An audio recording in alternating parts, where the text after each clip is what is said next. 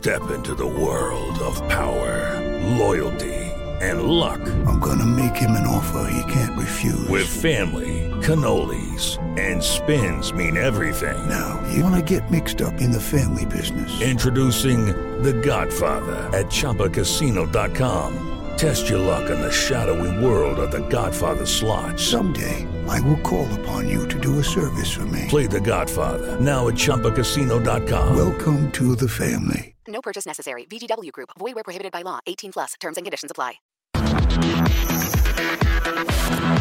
Bate pronto. Qatar 2022. Oferecimento. Vai dar Brasil, vai de bob.com.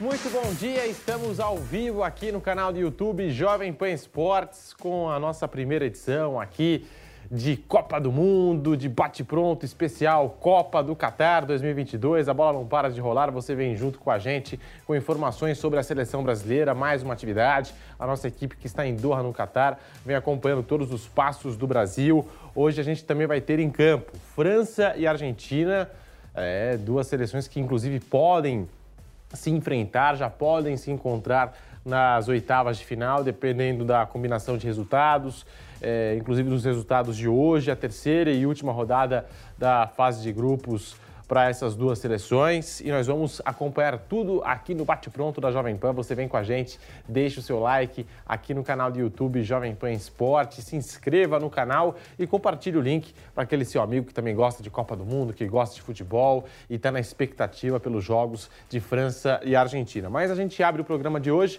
falando de seleção brasileira. O Brasil que realizou um treino fechado hoje uma entrevista coletiva também está marcada para esta quarta-feira. Alex Telles é o jogador que foi escolhido pela CBF para dar a entrevista, para conversar com os jornalistas. E dos 26 jogadores convocados pelo técnico Tite para defender a seleção na Copa do Mundo, sete estão aguardando ansiosamente pela oportunidade de estrear no Catar. E já pode acontecer nesse jogo contra Camarões, Brasil já classificado, precisa de apenas um empate para garantir a primeira colocação do grupo. Então tá tranquilo, vai ter aí um teste, um amistoso dentro de uma Copa do Mundo contra Camarões e a tendência, pelas informações do momento, é que o Tite vai entrar em campo, vai escolher um time reserva, né? Os considerados jogadores reservas para começarem jogando contra Camarões. E aí é que tá. Dentre eles, Daniel Alves vai se tornar o jogador mais velho a defender o Brasil em uma Copa do Mundo. A gente também tem a possibilidade do zagueiro Bremer começar jogando, do volante Fabinho e até mesmo os dois jogadores do Flamengo, o meia Everton Ribeiro e o atacante Pedro.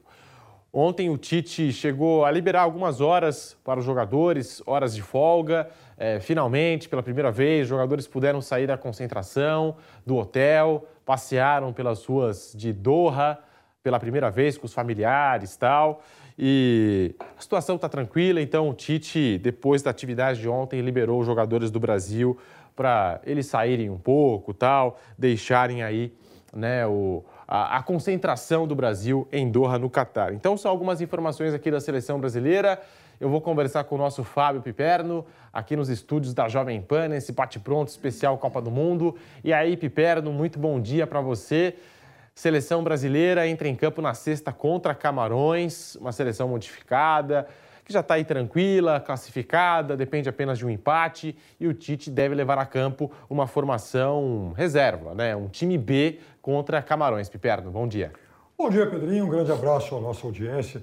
Pedro, antes de entrar nesse detalhe do jogo do Brasil, você falou da, que o, enfim, os jogadores do Brasil, pela primeira vez, ganharam momentos de folga lá em Doha para circular pela cidade. Né? Eu me lembro muito, na Copa de 2010, lá em, lá em Joanesburgo, em que é, a equipe do canal onde eu trabalhei na época, ficou hospedada perto da concentração do hotel onde estava a seleção da Holanda. E o Brasil ficava no tal do clube de golfe, já uma área um pouco mais afastada. Então a seleção brasileira era a reclusão total, né? Diziam, inclusive, que aquilo até atrapalhou um pouco, aquele excesso de confinamento. Me lembro que teve um dia lá que liberaram os jogadores para uma tarde, folga, e aí foi notícia o Robinho, não sei mais quem, tomando um sorvete lá no Mandela Square, que era um dos pontos comerciais da cidade. Né? Mas aí, então, como eu disse, eu fiquei hospedado perto da seleção da Holanda. Você sabe que era a coisa mais comum do mundo a gente andar na rua ali e esbarrar com um jogador da seleção, lá da, enfim, da seleção holandesa. E eu me lembro de ter visto o Robin duas vezes na rua. Tinha até uma concessionária de uma marca de carros de luxo e tal. E esses jogadores estavam sempre lá, dando uma olhada e tal. E como aquela concessionária ficava numa esquina, então a gente tinha obrigatoriamente que passar por lá para atravessar a rua e andar em direção ao Mandela Square. Então toda hora tinha é, essa história de você esbarrar em jogador da seleção da Holanda, que normalmente é um país assim de, digamos, comportamentos mais liberais que os nossos, né? Esse negócio de ficar excessivamente preso, né, fechado, né? É, eu acho que não faz bem. De qualquer forma, cada um é, opta por aquilo que acha melhor. Né? Em relação ao Brasil, eu acho que está é, correto o Tite sim fazer essa opção de escalar muitos jogadores reservas, porque como a gente falou ontem, Pedro, essa não é uma Copa de 30 dias, é uma Copa de 28. Em um país com temperaturas diferentes, mais quentes. Então, então é claro que tudo isso é, influencia e também, nesse contexto, desgasta um pouco a equipe do ponto de vista físico. Veja, você diminuir de 30 para 28 dias o intervalo né, em que uma seleção vai fazer sete jogos, é, você pode falar, ah, são só dois, mas são só dois, mas que fazem muita falta, né? É, num, num, num espaço de tempo tão curto assim, dois, dois dias a menos, podem significar, inclusive, dois dias a menos de descanso para quem já está excessivamente desgastado. Então, eu acho sim que o Tite toma a decisão mais sensata em preservar a maioria dos titulares e aí, Pedro, abre espaço, inclusive para alguns jogadores, como o Bruno Guimarães, que é um reserva, de olho em ganhar uma posição no time titular. Tem bola para isso, principalmente nesse momento em que o Neymar está fora e o Tite tem entre as suas alternativas a de adiantar o Paquetá e entrar o Bruno Guimarães como segundo volante. E já já nós vamos confirmar a provável escalação do Brasil para o jogo de sexta-feira contra Camarões, o terceiro e último jogo da seleção brasileira pela fase de grupos dessa Copa do Mundo do Catar. Um dado curioso é que Rodrigo Lasmar, médico da seleção brasileira, foi o membro da seleção que mais se pronunciou desde o início da Copa do Mundo. Em pauta, uma lista de problemas que inclui Neymar, Danilo, Alexandro, Anthony, Alisson, Paquetá, Vinícius Júnior, Rafinha, entre outros. A gente até comentava eh, antes do início da Copa que o Brasil, pelo quarto mundial consecutivo, não teve nenhum corte na lista, nenhum jogador precisou ser, ser cortado, mas aí é que tá. A bola começou a rolar já no primeiro jogo. Danilo e Neymar. Né? A gente já teve ali a confirmação de que os dois é, estariam fora desta primeira fase. Durante a semana, o Anthony, uma espécie de virose, também preocupou bastante. E aí, no segundo jogo, agora, Alexandro. E o Brasil tendo um problema atrás do outro, uma dor de cabeça aí para o técnico Tite atrás da outra tal. E já já a gente vai confirmar aqui no Bate Pronto da Jovem Pan, Bate Pronto especial Copa do Mundo, Bate Pronto que começa mais cedo, tá, gente? Agora a partir das 10 horas da manhã. Já já a gente vai confirmar a provável escalação do Brasil contra Camarões. Mas, é, de fato, né, o Rodrigo Lasmar ele tem se pronunciado bastante, é, ele tem participado das entrevistas coletivas, é, tem se pronunciado por meio de alguns boletins informativos, diários até, né? Todos os dias ele passa ali a, a, as condições dos atletas, Neymar, Danilo, Alexandro e dos demais jogadores. É, o médico Rodrigo Lasmar, o doutor Rodrigo Lasmar, vem tendo bastante trabalho, Piperno. Não é uma boa notícia quando o médico da seleção brasileira vira notícia frequente, né? Então, a gente preferia que é, ele não fosse, não fosse necessário tanto, não fossem necessários tantos pronunciamentos dele. Mas isso acontece. É, o Brasil teve problemas que não são problemas musculares, porque muita gente falou: ah, mas isso pode ser reflexo do que aconteceu na temporada europeia. Veja, muitos jogadores têm aí pouco mais de um terço de temporada regular e não são problemas musculares, são problemas aí de lesões, ou seja, problemas de uma outra natureza. Então, de fato, Departamento Médico da Seleção Brasileira está trabalhando bastante e há do outro lado também, óbvio, ansiedade dos jornalistas que estão lá e de todos os milhões de torcedores querendo saber como é que estão os jogadores que se contundiram, principalmente o Neymar e também o Danilo. Então é natural que ele fale bastante agora. É, a gente também nota né, que é uma certa preocupação, aliás, uma grande preocupação de várias seleções com essa questão de viroses, gripes e tal. Talvez aí por conta de é, mudanças bruscas de temperaturas, né, esse, isso passe a ser, enfim, um problema que não, é, não estava entre aqueles mais previsíveis aí para a comissão técnica. Deixe o seu like aqui no canal do YouTube Jovem Pan Esportes, a gente falando de seleção brasileira. E aí, Vanderlei Nogueira, muito bom dia para você. Seja bem-vindo aqui a esse bate-pronto especial Copa do Mundo. O técnico Tite já decidiu poupará os titulares na partida de sexta-feira contra Camarões. O Tite acerta com essa decisão, Vanderlei? Bom dia. Muito, né? É que acompanha toda a nossa programação, né? E todo mundo da, da equipe entendia que ele tinha alguns, uh, algumas mudanças, outras de forma radical. Eu estava no pacote dos radicais, né? Acho que ele tem que mudar o time inteiro, o jogo não, não vai mudar. Uh, o fato do Brasil já estar classificado, com competência, e é muito bom a gente ver em campo os jogadores que ele chamou. Eu estou esperando aí oficialmente aquele nome pomposo, Daniel Alves. Pá!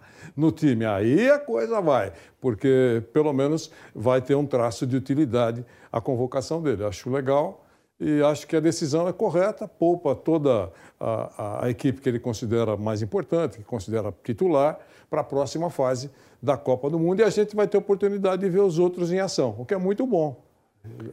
Deve ser uma coisa assim decepcionante eh, ser convocado para a seleção brasileira numa Copa do Mundo e não ter oportunidade, pelo menos em algum momento. E esse é o jogo certo para ele usar todo mundo se quiser. Um Brasil totalmente modificado para encerrar a participação na fase de grupos. Brasil que já tem a classificação, precisa apenas de um empate para garantir o primeiro lugar no grupo.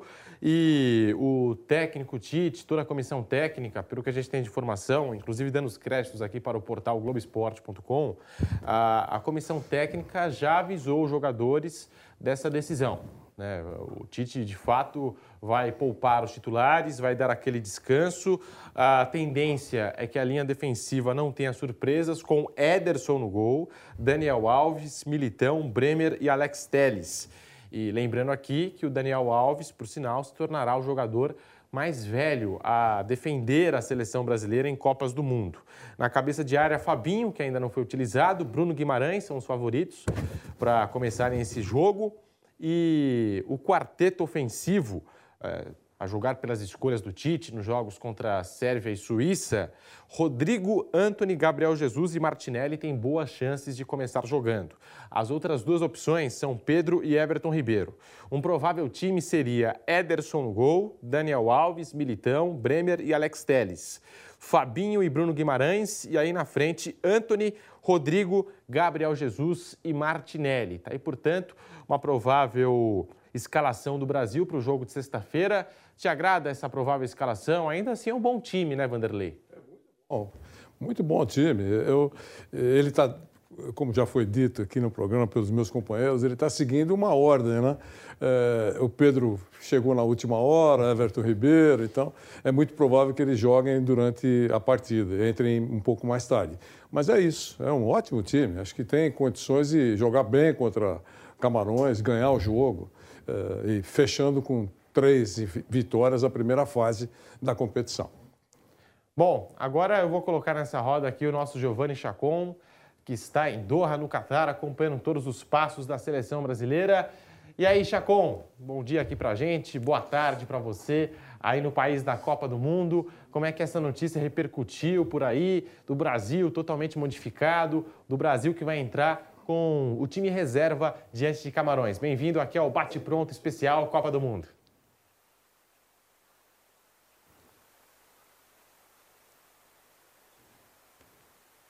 Bom, Daqui a pouquinho a gente retoma o contato com o nosso Giovanni Chacon. O Piperno pediu a palavra. Sim, Vamos lá, Piperno, tem informação? Não, só uma informação né, sobre isso que o Vanderlei falou. A França também anuncia um time, digamos, alternativo contra a Suíça, com Mbappé e Griezmann no banco. Ou seja, é, é o lógico também, né? É outra seleção classificada e que vai poupar os seus principais jogadores nesse amistoso de luxo contra a Tunísia. França, Brasil e Portugal. As três seleções que venceram os dois primeiros jogos na Copa do Mundo. A seleção brasileira que não vencia os dois primeiros jogos de uma Copa desde 2010 na África do Sul. E tá aí. Seleção brasileira, agora chega a informação também, a, a seleção da França, que a gente está na expectativa, hoje entra em campo, também deve entrar com uma formação reserva, tá? É, dando aí descanso para os titulares e também fazendo, é claro, a gestão de grupo, porque é Copa do Mundo, todo mundo quer jogar, todo mundo quer, quer de fato participar. E aí, Flávio Prado, muito bom dia para você, seja bem-vindo aqui ao Bate Pronto Especial Copa do Mundo. Eu vou repassar a provável escalação da seleção brasileira para você para o jogo de sexta-feira contra Camarões. Ederson no gol, Daniel Alves, Militão, Bremer, Alex Teles, Fabinho, Bruno Guimarães, Anthony Rodrigo, Gabriel Jesus e Martinelli. Essa escalação te agrada, Flávio Prado? Bom dia, agrada, agrada bastante. Só uma observação em cima do que o Piperno falou. O Mbappé também tomou pancada no tornozelo, tá? O tornozelo dele também está meio baleado. Então, o Messi no começo, o Neymar, o Danilo e agora também o Mbappé tomou uma pancada. Ele, ele seria poupado de qualquer forma. Ah, é um bom time. Eu não sei, essa coisa de tirar os 11 eu não gosto muito, não. Acho meio esquisito. Vai que perde o jogo aí complica o negócio. Mas tudo bem, é, é uma ideia, né? Eu, eu, trocaria só o necessário. Tipo, cara pendurado, o Casimiro está pendurado, tem dois titulares que não estão jogando. Mas não acho nada demais, não está tá classificado. Na pior das hipóteses, muda de grupo. Né? Vai para o outro lado, pega Portugal nas oitavas e sai da Espanha nas quartas. Tudo bem, vamos em frente. O Brasil depende de um simples empate contra Camarões para garantir o primeiro lugar do grupo. E agora nós retomamos o contato com o nosso Giovanni Chacon, Chacon que está na concentração do Brasil, no Centro de Treinamento do Brasil em Doha, no Catar. E aí, Chacon, as suas informações e como repercutiu essa história eh, do Brasil reserva contra Camarões na sexta-feira. Bem-vindo ao Bate Pronto Especial Copa do Mundo. Fala Pedrinho, um abraço para você nesse momento, 4 horas e 21 minutos da tarde aqui no horário do Catar, no horário de Doha, sol já baixando, como já é de tradição.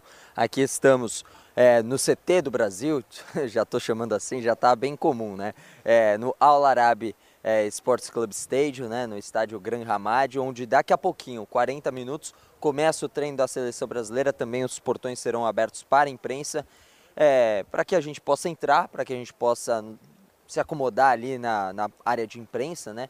mas não terá acesso da imprensa ao treinamento de hoje, né? Treino fechado, como vem sendo e deve ser daqui para frente até o restante da temporada, até o restante da Copa do Mundo, né? Da participação do Brasil na Copa do Mundo e fica a nossa torcida para que seja assim, então até o dia 18 de dezembro, onde é, será realizada a data que será realizada a grande decisão da Copa do Mundo no Estádio Luceio. Mas dessa vez o Brasil vai jogar no Estádio Luceio, mas ainda pela, pela fase de grupos, né? Jogo contra a equipe camaronesa, Brasil já classificado, um Brasil reserva, podemos dizer assim. Mas a gente olha a escalação, né? Essa provável escalação para a partida é, de logo mais, que tem o Ederson no gol, aí Daniel Alves, Militão, Bremer, é, e o Alex Telles, aí o Alex Telles já é uma substituição forçada, né? O Alexandro com uma lesão no músculo é, do quadril está fora é, dessa partida, já estaria fora de qualquer forma. Aí Fabinho, aí tem, aí tem mais para frente Bruno Guimarães, Rodrigo, é, Anthony, né? Por, por, um outro lado, Martinelli, no ataque, Gabriel Jesus. Vamos combinar, essa, seleção não deve muito, não deve nada para muita seleção que está na Copa do Mundo, né? Eu acho que não deve nada para a seleção da Bélgica, acho que não deve nada para a seleção holandesa, é, faz frente com a seleção portuguesa. Ah, mas as outras seleções têm jogadores melhores. Pontualmente sim, né? Então, pô, De Bruyne não dá para comparar com ninguém é, dessa seleção brasileira. Ah, da Holanda, Van Dijk, por exemplo, o zagueiro é um zagueiro melhor do que os zagueiros da seleção brasileira. Mas como um conjunto, acho que essa seleção brasileira reserva não deve para muita seleção até que badalada é, dessa Copa do Mundo. Agora, essa partida que acontece na sexta-feira, lembrando amanhã, quinta-feira, tem coletiva do técnico Tite e um jogador, a gente ainda não sabe qual vai ser esse jogador. Hoje vai ter coletiva depois do treinamento. Alex Teles e Fabinho irão falar com a imprensa também isso já é um indicativo dessa mudança geral nesse elenco do, do, do, do, Brasil, né? É, para essa partida é, de sexta, né? eu ia falar de sábado, é, a partida de sexta contra a equipe de Camarões. Então fica essa expectativa por essa partida para ver como é que essa equipe reserva vai é, se portar em campo e se vai somar nove, nove pontos ou não. Né? Isso é, tem uma possibilidade também para outras seleções. A França tem a seleção de somar nove pontos também na fase de grupos e Portugal também. Vamos ver como essas equipes também vão a campo, né? como é que elas vão se portar em campo também nas suas escalações. Daqui a pouquinho a gente vai, já tem acesso até a escalação é, da seleção francesa e amanhã, é, depois de amanhã, no caso, é, tem jogo do Brasil e tem jogo de Portugal também, seleções que já classificadas podem fazer esse revezamento, dar um descanso para os titulares, até porque esse torneio é de tiro curto, mas é de alto rendimento. Pedrinho. E existe alguma mobilização aí na seleção brasileira, Chacon, em relação ao grupo H, para saber quem o Brasil vai enfrentar na próxima fase? Olha, Pedro, eu acredito que já meio que se sabe que o que, que vai acontecer, né? Porque Portugal já está na liderança, precisa para algo mudar, Portugal precisaria tropeçar é, na última partida para a Coreia do Sul, teria que tirar uma grande diferença, né? Gana para Portugal em questão de saldo de gols, né? Para passar à frente, né? Então, muito já sabe que não seria Portugal o adversário do Brasil caso o Brasil finalize mesmo na primeira colocação do seu grupo. Há a possibilidade que isso inverta, ah, mas é muito remota, né? É, então, claro, o Brasil teria que perder, a Suíça teria que golear a, a, equipe da Sérvia. Então tem uma combinação de resultados aí que tem que acontecer para que o Brasil fique é, na segunda colocação. Mas é, já era meio que esperado que não seria Portugal. Agora, qual outra seleção queria chegar na segunda colocação é, para enfrentar a seleção brasileira nas oitavas de final. Agora, por enquanto, Gana, que tem uma boa possibilidade, vai fazer um jogo direto contra o Uruguai. O empate é da seleção ganesa, né? Se, a, se, se, a, se Gana conseguir um empate ali contra a seleção uruguaia, já está garantida na próxima fase, vai enfrentar o Brasil. Agora, o Uruguai também tem chance, né, nesse confronto direto de reverter, a Coreia do Sul também. Depende do que vai acontecer, né? Ainda tem muita coisa para rolar, muita bola para rolar rolar é, nesse gramado aí, nesses jogos que vem pelo Grupo H. Mas é claro que a expectativa maior antes da Copa começar era que o Uruguai seria o segundo colocado, hoje já podendo ser Gana, né, a segunda colocada é, do Grupo H. Então não tem muito uma diferença do planejamento. Acredito que o Tite está mais concentrado, o Tite e a seleção estão mais concentrados nessa partida é, que vai acontecer na sexta-feira no Estádio Luceio contra a equipe de Camarões e aí depois começa a pensar nas oitavas de final, Pedro. Dos jogadores que ainda não estrearam pelo Brasil no Catar, os goleiros Ederson e o Everton, o zagueiro Bremer, o lateral Daniel Alves, o volante Fabinho, o meia Everton Ribeiro e o atacante Pedro. E aí, Chacon, desses aqui que ainda não estrearam, quem pode começar jogando contra Camarões? Antes o Flávio, rapidinho. Só uma observação do, do, em cima do que o Chacon estava falando. O, o jogo do, do, do, grupo que vai cruzar com o Brasil em oitavas, os jogos serão meio-dia. Jogo do Brasil às quatro. O Brasil pode até, se quiser, ver o que ele, o que ele precisa no jogo contra, contra Camarões. De repente, dá uma zebra com Portugal, Portugal cai para segundo lugar, pode ser interessante para o Brasil ficar em segundo também na chave. Eu não estou dizendo que vai fazer isso, mas o Brasil tem até essa possibilidade. Ele joga depois, já sabendo a definição do grupo. Ou seja, ele vai saber quem é o primeiro e quem é o segundo. Se para ele é melhor ser primeiro ou segundo na chave nesse jogo com Camarões. Bem pontuado. O Brasil já entra em campo sabendo basicamente o que precisa fazer. É, o que, se o for que o ele caso. quer fazer. Se for Sim, o caso, é, se se ele- tropeçar, Sim. vacilar. Ah, o Portugal foi segundo. Interessa jogar com Portugal? Será? Ou interessa, de repente, empatar com Camarões, ou até perder de Camarões e ficar em segundo? Não sei. Aí eu, eu só estou falando, não estou dizendo que vão fazer. Estou dizendo que o Brasil terá até isso para trabalhar. Existe essa possibilidade. E aí, Chacon, também falando dessa provável escalação do Brasil, jogadores que ainda não estrearam nesse Mundial, os goleiros Ederson e o Everton, o zagueiro Bremer, o lateral Daniel Alves, o volante Fabinho, o meia Everton Ribeiro e o atacante Pedro. Qual desses jogadores tem a possibilidade de começar jogando contra Camarões?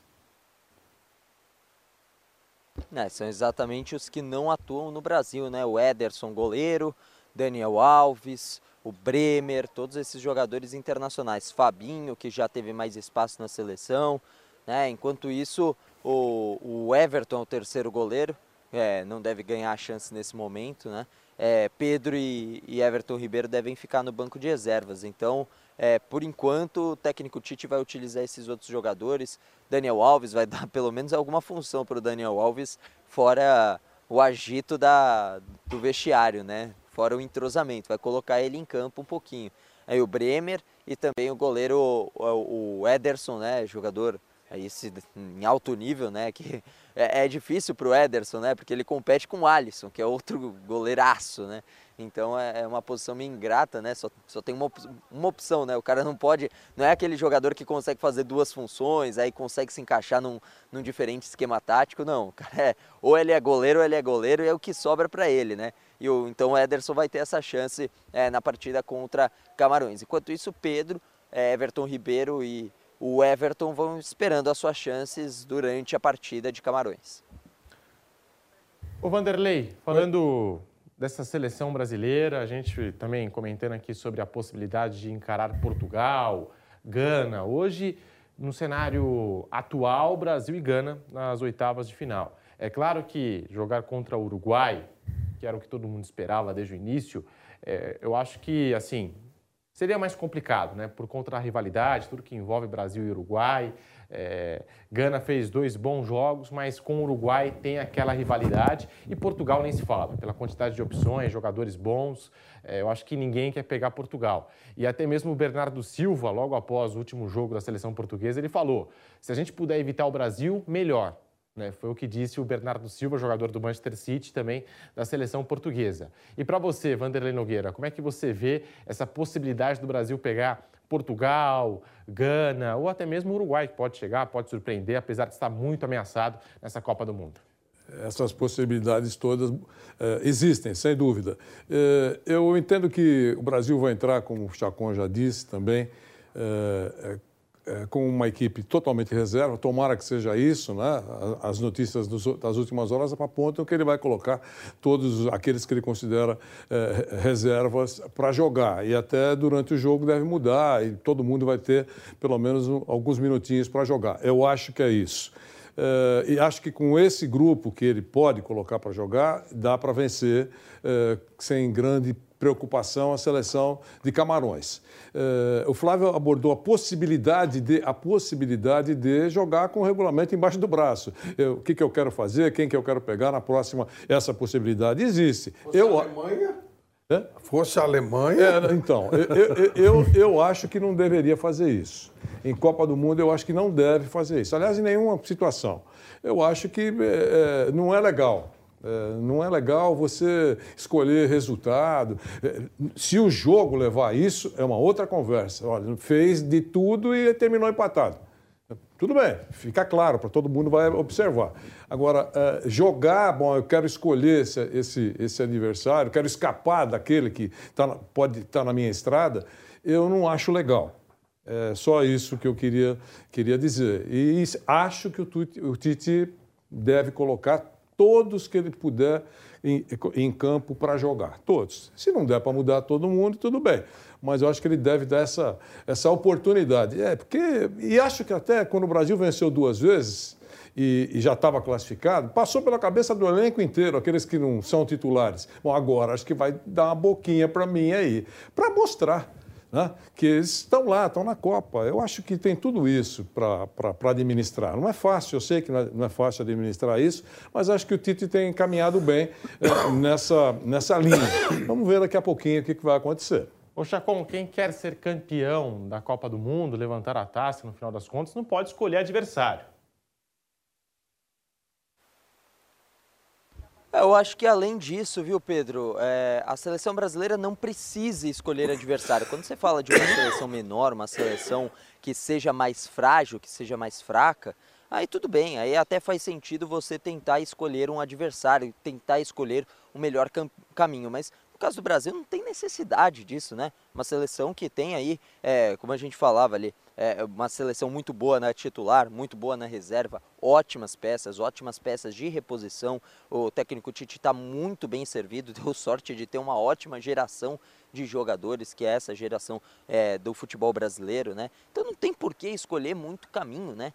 É, para você continuar avançando. De qualquer forma, aqui, se você muda o caminho, né? É, às vezes você encontra uma dificuldade que talvez você não tivesse no. É, cara, você tem que fazer o trabalho bem feito. O trabalho bem feito te garante chegar longe em qualquer ocasião, seja com um caminho mais difícil, mas é, com mais espinhos, digamos assim, ou um caminho que seria teoricamente mais leve, mas a gente já viu várias seleções em caminhos mais leves é, sofrendo. O próprio Brasil em 2014 sofreu para passar do Chile nas oitavas de final, depois venceu bem a Colômbia, é verdade. Mas, pô, o Chile, vamos combinar, é uma seleção bem ok, bem nota 6, 7. Né? Isso, o Brasil sofreu. Então não é, é o caminho ser fácil ou o caminho ser difícil. Você não precisa escolher.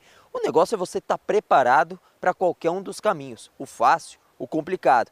Não só preparado tecnicamente e, e, fisicamente, mas mentalmente. E eu acredito que o Brasil tem um bom preparo nessas três partes, Pedro.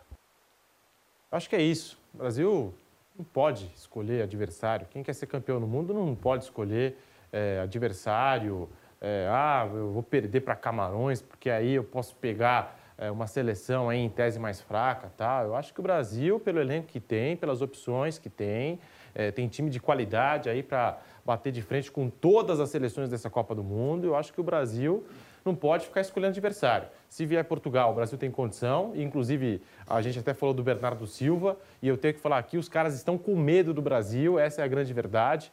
Você viu o Bernardo Silva, né? Pô, ele falou, se a gente puder evitar o Brasil, melhor. Né? Porque os caras sabem da força da seleção brasileira, da qualidade que esse time do Brasil tem. Flávio e Piperno. Ah, olha, se a gente olhar assim, quem vai ser o segundo do grupo do, grupo do Brasil, é óbvio que o Bernardo Silva né, está falando aquilo que se esperava. Quer dizer, é, entre pegar o Brasil e Suíça ou Sérvia, é óbvio que ele prefere enfrentar a Suíça ou Sérvia. Agora, eu acho assim que esse jogo contra Camarões, o Tite está tomando, é, eu acho que todos os cuidados e repito, por mais que ele coloque vários reservas no time, para muitos jogadores, para assim, pelo menos alguns jogadores que vão entrar, também é a possibilidade de plantar uma dúvida na cabeça do técnico. Vamos lá, imagina o Anthony entrando e arrebentando. Puxa vida, Anthony ou a gente mantém o Rafinha no time? E aí, se o Daniel Alves faz uma partida espetacular e tal, tá vendo só? Vocês achavam que eu vim aqui de favor, porque eu sou amigo do técnico, porque eu vim puxar roda de pagode, mas eu também consigo jogar e posso ser eu o reserva imediato do Danilo.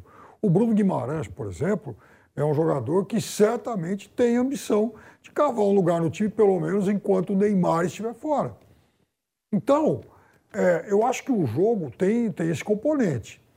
Mas é, é eu também acho que poderia é, mesclar algumas coisas. Por exemplo, o Vinícius Júnior não tem necessidade de jogar de novo. Ele é titular do time. O Richardson já teve dois jogos aí, enfim, desgastantes. Thiago Silva tem 38 anos. Mas o Marquinhos está bem. Né? Marquinhos está bem. Eu acho que é, é uma, outra, uma, enfim, uma oportunidade aí, por exemplo, mais uma, para quem sabe, continuar testando o Paquetá nessa outra função, né, como meia, pelo menos, enquanto Neymar estiver fora. Eu acho que tudo isso tem que ser devidamente avaliado. Eu sou a favor de que se poupem vários jogadores, mas eu acho que em alguns casos especialmente em alguns setores onde o técnico possa ter alguma dúvida, esses caras poderiam ser utilizados. E para você, Flávio Prado, falando aí dessa definição das oitavas de final, a situação do Brasil, para você, Flávio Prado? Eu vou nessa linha do Piperno. Eu acho que você tem que poupar quem precisa ser poupado. Já que apareceu a oportunidade, eu não. Mas aí é o Vanderlei foi muito feliz quando disse: é uma questão de gestão de, de grupo, cada um vai fazer a gestão da maneira que entender melhor se houver necessidade, opa, para que você correr o risco do Casemiro tomar um segundo cartão amarelo e ficar fora das oitavas? Então, Casemiro. Alexandro, não vai dar. Então, enfim, as necessidades você pode tirar do time. O que não precisa, mantém. Eu acho que tem, tem as duas coisas, né? Tem aquela coisa do desgaste e tem aquela coisa da falta de jogo. Então, tem as duas coisas que têm que ser pensadas. E, e lembrando que o Brasil não está classificado em primeiro lugar. O Brasil está classificado. Claro que o Brasil é favorito contra Camarões, lógico que é, mas Camarões, não sei que eu tenha feito as contas erradas, ele ainda consegue classificação? Consegue, né? Para ele. Pois é, depende do jogo de gols então. Eles vão feito loucos para cima. Então, é, é, um jogo de Copa do Mundo. Se você tem um trabalho que já dura quase cinco anos. Você tentou buscar uma estrutura de time para poder chegar na Copa do Mundo. Se você puder mantê-la, é melhor. Agora, sim, é o jogo para você segurar alguns jogadores. Tem partidas que, tipo assim, o Neymar. Botar o Neymar nesse jogo é uma burrice. Próxima fase, tem que botar o Neymar, mesmo que ele não tenha condição nenhuma. Se ele tiver com 70%, tem que botar o Neymar. É, é, é assim, sabe? Nós estamos num, num, campeonato muito rápido. Metade dos jogos já foram. Então, é, tem que. É, é, agora ou nunca. É agora ou nunca. Então, é nesse aspecto que eu, que eu entendo que, que a coisa deva, deva ser pensada. Poupar quem tem que poupar e o resto joga o melhor que você puder colocar. E eu vou voltar a conversar com o nosso Giovanni Chacon, que está com a gente lá no Centro de Treinamento da Seleção Brasileira em Doha, no Catar. Chacon, o Rodrigo Lasmar, médico da Seleção Brasileira, foi um membro da seleção que mais pronunciou desde o início da Copa do Mundo, né? Que coisa, Chacon. Apareceu bastante mesmo, né? Bruxa tá solta, né? Até para atualizar estado médico do Neymar, estado médico depois do Alexandro, né? O Alexandro com agora o problema na, no músculo né, da, da, do quadril, então está fora da partida contra a equipe de Camarões, já estaria fora por isso mesmo também. Já aproveita, Alex Telles já entraria normalmente, já tem o restante do elenco reserva, então o cara que está falando, né? O Tite falou duas vezes, vai falar pela terceira, o Dr. Rodrigo Lasmar, ele acaba, acaba aparecendo de vez em quando, né, num, num vídeo que a CBF disponibiliza para pro, os jornalistas, né, manda num grupo aqui que tem é, do pessoal que está cobrindo a seleção brasileira aqui em Doha, no Catar. Então, acaba mandando e, e, ele acaba se pronunciando mais do que grandes craques da seleção, né, uma quantidade maior. Então, já, já falaram por aqui, né, Rafinha, Richarlison, Casemiro, hoje falam é, Alex Telles e também o Fabinho. E o Lasmar já falou por duas vezes, não numa entrevista coletiva, né? Não numa coletiva em que a gente pudesse fazer pergunta, mas num, numa atualização, num boletim médico de alguns jogadores, né? Danilo, Neymar primeiro e depois o Alexandro, né? Então acaba sendo curioso que um membro da comissão técnica, por isso que é importante a gente destacar a comissão técnica como a gente fez na chegada aqui em Doha, quando teve aqui uma, é, como é que eu posso dizer, uma, um tour, né? Pelo, pelo CT do Brasil aqui no, no estádio Gran Hamad, né? A gente destacou também a parte da comissão técnica, onde eles ficam, o departamento médico. É, então por isso que é importante a gente destacar. Nunca se sabe, né? Até agora, Tite e Lasmar são os que mais falaram é, pela seleção brasileira aqui no Catar, Pedrinho. E essa lesão do Alexandro Chacon preocupa para o mata-mata, para a fase eliminatória da Copa do Mundo? É, isso a gente vai ter que ver ali conforme um outro boletim do Dr. Lasmar quando ele aparecer novamente para falar, né? Então, o, o Dr. Lasmar ele vai atualizar a evolução do quadro do Alexandre. A gente certamente podendo entrar já aqui, a gente vai conversar com o pessoal da CBF se tem alguma novidade, se tem alguma atualização sobre o caso. É, mas aparentemente é algo para a próxima partida, algo pontual. E aí depois é, podendo liberar o Alexandre para voltar para o restante da competição. Então, uma lesão pontual, uma lesão é, para esse jogo contra Camarões. Então, por enquanto é isso. Claro que pode desfalcar é, para o jogo das oitavas, por exemplo. Ah, não conseguiu uma recuperação 100%, né? E tem o Alex Telles. Não é aquele jogador, Alexandre, com todo respeito ao Alexandre, Alex Telles, é aquele jogador assim que muda a bolsa de valores, né? Ah, ele não vai jogar, então, meu Deus, as ações do mundo todo estão caindo, o dólar despencou, sabe? Não é isso que vai acontecer. Agora, quando a gente fala do Neymar, então todo mundo fica mais em cima do Neymar, claro, Danilo a mesma coisa, que, que tem uma opção, né, para o Danilo. Claro que tem opções para o Neymar também, mas Neymar é é um patamar acima de qualquer outro jogador da seleção brasileira. Então, claro que ainda fica a expectativa sobre a volta do Alexandre. A gente vai aos poucos captando as informações aqui e também esperando novas aparições do Dr. Lasmar, viu, o, o Pedro Marques? E aí, Vanderlei, converse com o nosso Giovanni Chacon, que está no centro de treinamento da seleção brasileira em Doha, no Catar. Legal. Chacon, você já falou que o Neymar tem feito tratamento em três períodos, pelo menos, é, e a gente não vê, mas acredita na informação que ele está fazendo. É, nem ele, né? às vezes acontece que ele está na maca dormindo e o fisioterapeuta está trabalhando em cima do pé dele. Isso acontece. Mas, é, além disso, se fala, pelo menos, da perda de condicionamento físico, porque na medida que ele está fazendo com essa intensidade, treinamento, para uh, tratamento, para que desapareça a dor naquele local que é uma delícia para marcador adversário bater, tá certo? Então, ah, ah, se fala sobre a falta de. a, a perda de, de condicionamento físico, porque ele está parado, ele não pode fazer, ah, digamos, alguma coisa mais intensa para manter a forma. O que, que se fala sobre isso? Se fala bem pouco, olha só, nesse momento aqui, são 4h44, deve estar vazando aqui um pouquinho. Tá pegando aqui, ó, aqui ao redor tem uma mesquita, né? Todo lugar aqui tem uma mesquita, principalmente na frente dos estádios, né? Treinamentos para o pessoal poder é, sair, rezar, caso queira. Então começou aqui o momento ali da, do chamado da reza aí para o pessoal. Então a gente pegando isso ao vivo por aqui, né? Agora falando dessa questão mais é, da, da parte física né, do Neymar, esse é um ponto importante, né, Vanderlei? Porque você estar recuperado de uma lesão não significa que você vai entrar em campo 100% ou, ou dando o seu melhor, né? Ou dando o seu melhor 100% dentro de campo. É, então você precisa pelo menos ter um período de recuperação, tipo, conseguir me recuperar para poder fazer os treinos, começar a fazer os treinos para aí sim voltar a campo. Esse é o relógio que corre rápido para o Neymar voltar a campo, né? Então vamos ver o que, que acontece, mas pouco se fala sobre esse assunto, viu, Vanderlei? Lembrando que até mesmo dentro dos estádios da Copa do Mundo, né, existem espaços, mesquitas é, para as orações. Flávio Prado. E a gente tem o maior respeito a isso, sem dúvida nenhuma. É uma tradição milenária, a gente tem um grande respeito por isso. Nunca tinha ouvido, achei curioso esse, esse, esse chamado. Né? Ao muito, vivo. Muito Aí. legal, muito legal. É, o Chacon ontem foi dia de folga dos jogadores. E aqui, Vanderlei, eu já acompanhei a seleção brasileira muitas vezes.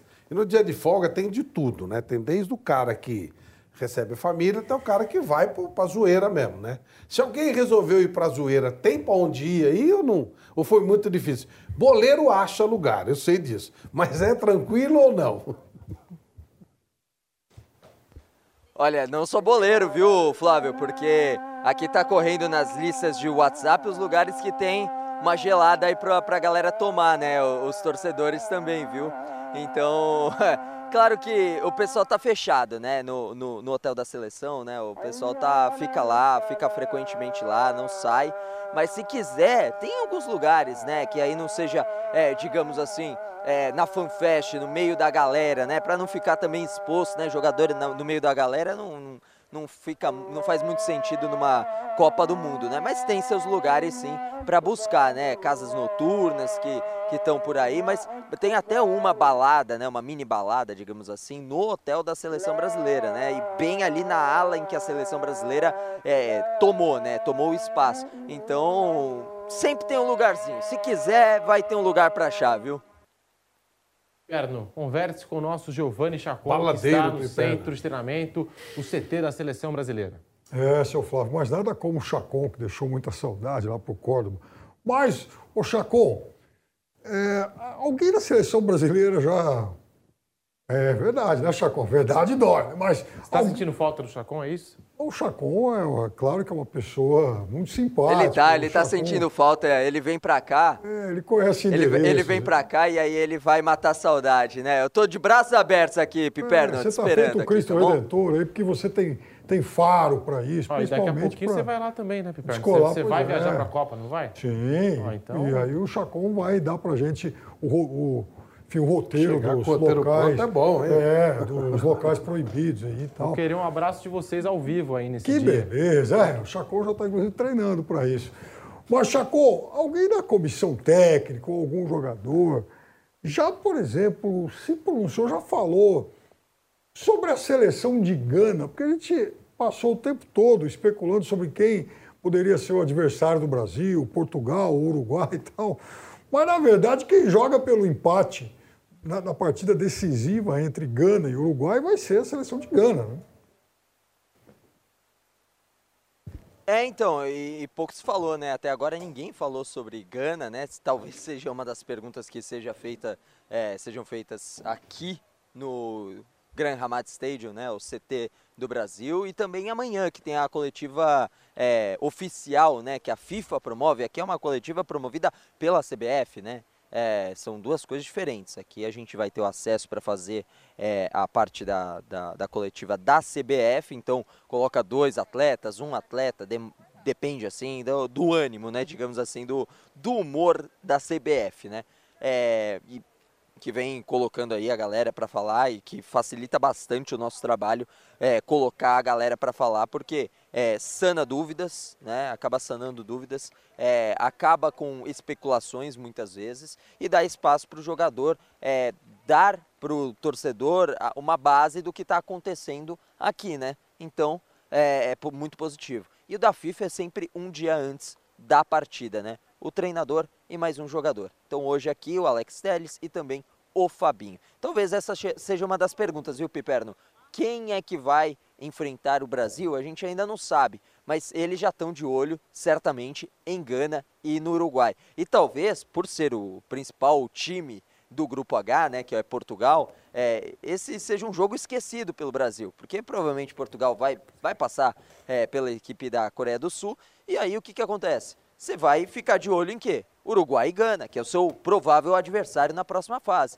Então, é, certamente eles já estão de olho, já estão conversando nas possibilidades, já estão vendo aqui, ó, esse é o ponto fraco de Gana, esse daqui é o ponto fraco do Uruguai, é aqui que o, o time do Alonso está devendo, olha, esse atacante aqui de Gana, você tem que ficar um pouco mais na marcação. Aí é que tá, aí certamente já tem um trabalho em cima disso para ver as possibilidades lá para frente, mas ainda não se fala muito sobre a seleção ganesa não, viu, Piperno? Tá aí o nosso Giovanni Chacon com todas as informações. E Chacon, pelo que você trouxe para a gente, os jogadores que atuam aqui no futebol brasileiro estão em segundo plano, né? Na, na, nas opções do Tite, nas escolhas do técnico da seleção brasileira. É, isso parece meio ao natural, né? Pela provável escalação de amanhã, né? Até porque todo mundo é, que foi escalado, exceto esses três jogadores que atuam no futebol brasileiro, não ganharam, chan é, ganharam chances ou vão ganhar a chance como titular, né? E aí isso não garante que Pedro, que Everton Ribeiro e que o Everton, principalmente por ser uma posição mais, é, mais sem muita invenção, né? É goleiro, ou é goleiro ou é goleiro. Então, eu não acredito que esses é, jogadores comecem jogando e, e, aí fica um pouco mais difícil para o Everton, né, desses três jogadores do Brasil, que entrem durante a partida. Mas também isso não garante que Pedro e Everton Ribeiro entrem. Tem capacidade para isso, mas é claro que fica mais complicado né, quando você é, acaba sendo preterido nessa escalação. Mas tem uma. Tem, o, o, Tite ele tem isso de uma hierarquia, né? Isso já é normal do, dos times do Tite, né? Então o Pedro está atrás, o Everton Ribeiro está atrás. Então isso é natural dos times do Tite, né? Do, da seleção brasileira, dos times é, de clubes que o Tite treinou. Então isso faz parte. O pessoal já está formando a linha aqui, o pessoal da, da imprensa. Daqui a pouquinho vai todo mundo entrar para se acomodar na, na sala né, de imprensa e depois tem a coletiva de Alex Teles e também do Fabinho. Já tudo certo, sol baixando, agora está mais tranquilo, mais fresquinho, mais fresquinho. Eu e o João aqui, nosso câmera aqui, a, aqui na, no Catar, né, aqui da PAN no Catar, a gente tava num sol lascado, tem o quê? Umas duas horinhas, nem isso, duas horinhas. Vai, vamos falar, duas horinhas. A gente estava num sol lascado de uns 30 graus, agora tá 27, mas batendo um ventinho gostoso o clima que o Piperno gosta. Piperno, pode vir tranquilo, tá bom? Mas não esquece o protetor solar, tá bom? Senhor, anotaram a sugestão. Ainda vai ter mais uma oração, né, Chacon? São cinco diárias, né? Tem uma agora, tá começando mais uma agora, né? Que é bem no pôr do sol. Tem uma antes do pôr do sol e uma no pôr do sol. Mas tem uma questão, uma tradição, porque antes de vir para cá, eu fiz o dever de casa, como me ensinou o, os meus mestres Vanderlei Nogueira e Flávio Prado, né? Você vai lá, faz toda o, o, uma lista, assim, um, um check-up do que para onde você está indo, para você ir bem informado. Eu fui me informar é, o que que acontece, né? Você, você tem que parar para fazer oração. E aí o pessoal falou: não, não precisa. Você, você não vai ser um mau muçulmano, né? Eu fui numa mesquita que tem em São Paulo, uma das maior, a maior do Brasil, inclusive, a Mesquita Brasil, que tem ali na região do centro de São Paulo. E aí eu fui perguntar, né? Você é, tem que fazer na hora? Pô, começa a falar, tem que parar tudo e fazer? Não, calma, não é assim. Você está trabalhando, você não vai parar de trabalhar para. Você junta tudo e depois, quando você tiver um tempo, você vai numa mesquita, faz as suas cinco rezas, quatro rezas, três, o que falta para você completar e pronto, você já cumpriu com o seu dever. E claro, cumprir os outros deveres, não comer carne de porco, não beber. Então tem uma série de regras bem bacana. É, a, a, a, cultura, as culturas né, em geral no mundo todo são, são muito bacanas para você conhecer, para você, no mínimo, é, ter o contato e falar, poxa, isso daqui também existe, consegue existir tanto quanto eu, que sou de outra cultura, e ele é de outra cultura, a gente coexiste né, com uma tranquilidade. Então, são as curiosidades é, do dia a dia, da vivência que, que se tem aqui no Catar. Correto, Chacon. E, e, a gente, o Flávio foi muito feliz quando falou respeitamos mesmo, claro. porque mais de um bilhão de pessoas no mundo seguem o islamismo. Um bilhão de pessoas. E só para fechar, porque é um assunto que interessa para muita gente, porque você foi feliz quando entrou no ar e, e a mesquita começou a chamar todo mundo para a oração aí, né? É, é, o islamismo diz que essa, essa oração e esse chamamento é, é, para o coração é a mesma coisa que água para uma árvore. É isso que diz o, o Islã é, é, em relação a esse chamamento diário. Eu só queria fazer esse registro porque eu acho importante e é o retrato realmente da cultura onde está acontecendo agora a Copa do Mundo. É isso. Ô Pedro, o, nós passamos, né, você passou assim pelo tema Pedro, Everton Ribeiro. O Tite está deixando, esses jogadores eles estão no segundo plano não é exatamente né, Tite, Everton Ribeiro, Everton. Todos os jogadores, foram apenas sete jogadores da América do. daqui do futebol brasileiro foram para a Copa, só sete. É, e só quem está jogando é o Varela, que não é nem exatamente titular no, no, no time do, do Flamengo. O, o, o, Arrascaeta é reserva, entrou um pouquinho no segundo jogo. O Arboleda nem entrou, o Equador já está fora estou lembrado quem é o outro, mas o, realmente não é outro nível de jogo, né? É normal que você priorize. O Armani. Cavani, Cavani, exatamente, está jogando só um pouquinho.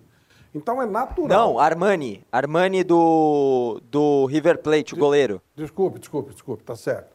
Então, também não está jogando. Então é normal que você tenha um, um, Você coloque os jogadores de um nível mais alto, de competições mais altas, mais exigidos.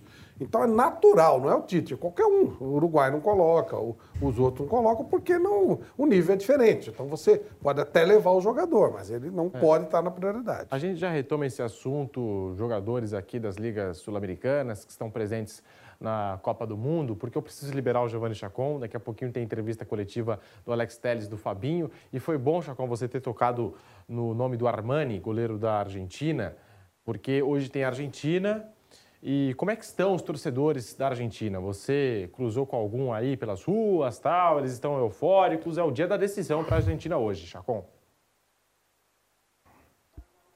Dia da decisão precisa aí de um resultado positivo ou pelo menos para torcer é, para um tropeço aí da, da Arábia Saudita, né, para o México. Mas precisa fazer sua parte. Estádio 974, a Jovem Pan vai estar tá com olhos de lince para cima do time do Messi, para cima do time do Scaloni, mas o torcedor argentino tá tranquilaço, viu? Eu tô até estranhando essa tranquilidade, porque a Argentina tem chance de ficar de fora da Copa do Mundo, mas tá tranquila. Falou, não, vamos ganhar, já falavam isso contra o México, ó, vamos ganhar tranquilo hoje contra o México e vamos ganhar tranquilo contra a Polônia. O que aconteceu contra a Arábia Saudita foi algo extraordinário, e até eu concordo que foi algo extraordinário, algo é, que, que não, não acontece, não era para acontecer. Mas, mas eu não sei se é tão fácil assim. Ainda pode ter aquela chancezinha de zebra, mas eu acredito que os hermanos passem mas não tô tão confiante nessa facilidade que nem os torcedores argentinos não, viu, Pedro? Giovanni Chacon, um bom trabalho para você, muito obrigado. Você segue entrando ao vivo, participando da programação aqui da Jovem Pan. Bom, e a gente segue nesse bate-pronto especial Copa do Mundo. E, gente, o bate-pronto agora começa mais cedo, às 10 horas da manhã. Está dividido em duas edições. Nós temos essa primeira edição, o primeiro tempo, das 10 ao meio-dia. Depois, a gente vai ter a rodada que começa meio-dia, né? Você está se acostumando agora com esses novos horários da Copa do Mundo. Depois da rodada do meio-dia, por volta das 14 horas, a gente volta aqui no canal do YouTube Jovem Pan Esportes e a gente fica até às 15 horas e 30 minutos. E aí, a gente vai ter a rodada das 16 horas. Depois dessa rodada, por volta de umas 18, quando a bola parar de rolar, ainda tem o nosso Canelada para você das 18 às 20 horas. Então, são os novos horários aqui da programação da Jovem Pan, se adequando aí também aos horários da Copa do Mundo do Catar 2022. Então, o bate-pronto começa agora mais cedo, às 10 horas da manhã. Piperno pede palavra, vamos lá, Piperno. Super rápido, saiu a escalação oficial da França. Flávio, só um titular e meio. O meio, porque ele escalou o Konaté e também o Varane, né? Um entrou no lugar do outro. Uhum. O Camavinga vai jogar, vai ser a opção para a lateral esquerda, como os franceses já comentavam, né? E o titular é o Chomeny. O resto. Tem sido, né? Pois é, o resto é só reserva. Inclusive, aqueles, por exemplo, que a gente nem tinha ouvido falar, né? O cara que vai entrar em campo hoje e fala, ó, pô, fiz um jogo de Copa do Mundo, Isso guarda a camisa lá, beleza e tal. E, enfim, um abraço. Aí o professor Deschamps fica bem com o grupo, põe todo mundo para jogar, porque A é França, a França pode perder o primeiro lugar? Eu tô meio A perdido nessas França- fotos, confesso a vocês. A França pode, ela tem os seis pontos. A Austrália tem três, mas aí teria que ser aquela combinação de saldo de gols, né? Ela perde, a pega a Austrália ganha de monte. A Austrália A Dinamarca tem precisa ganhar. menos dois. Precisaria ganhar de monte.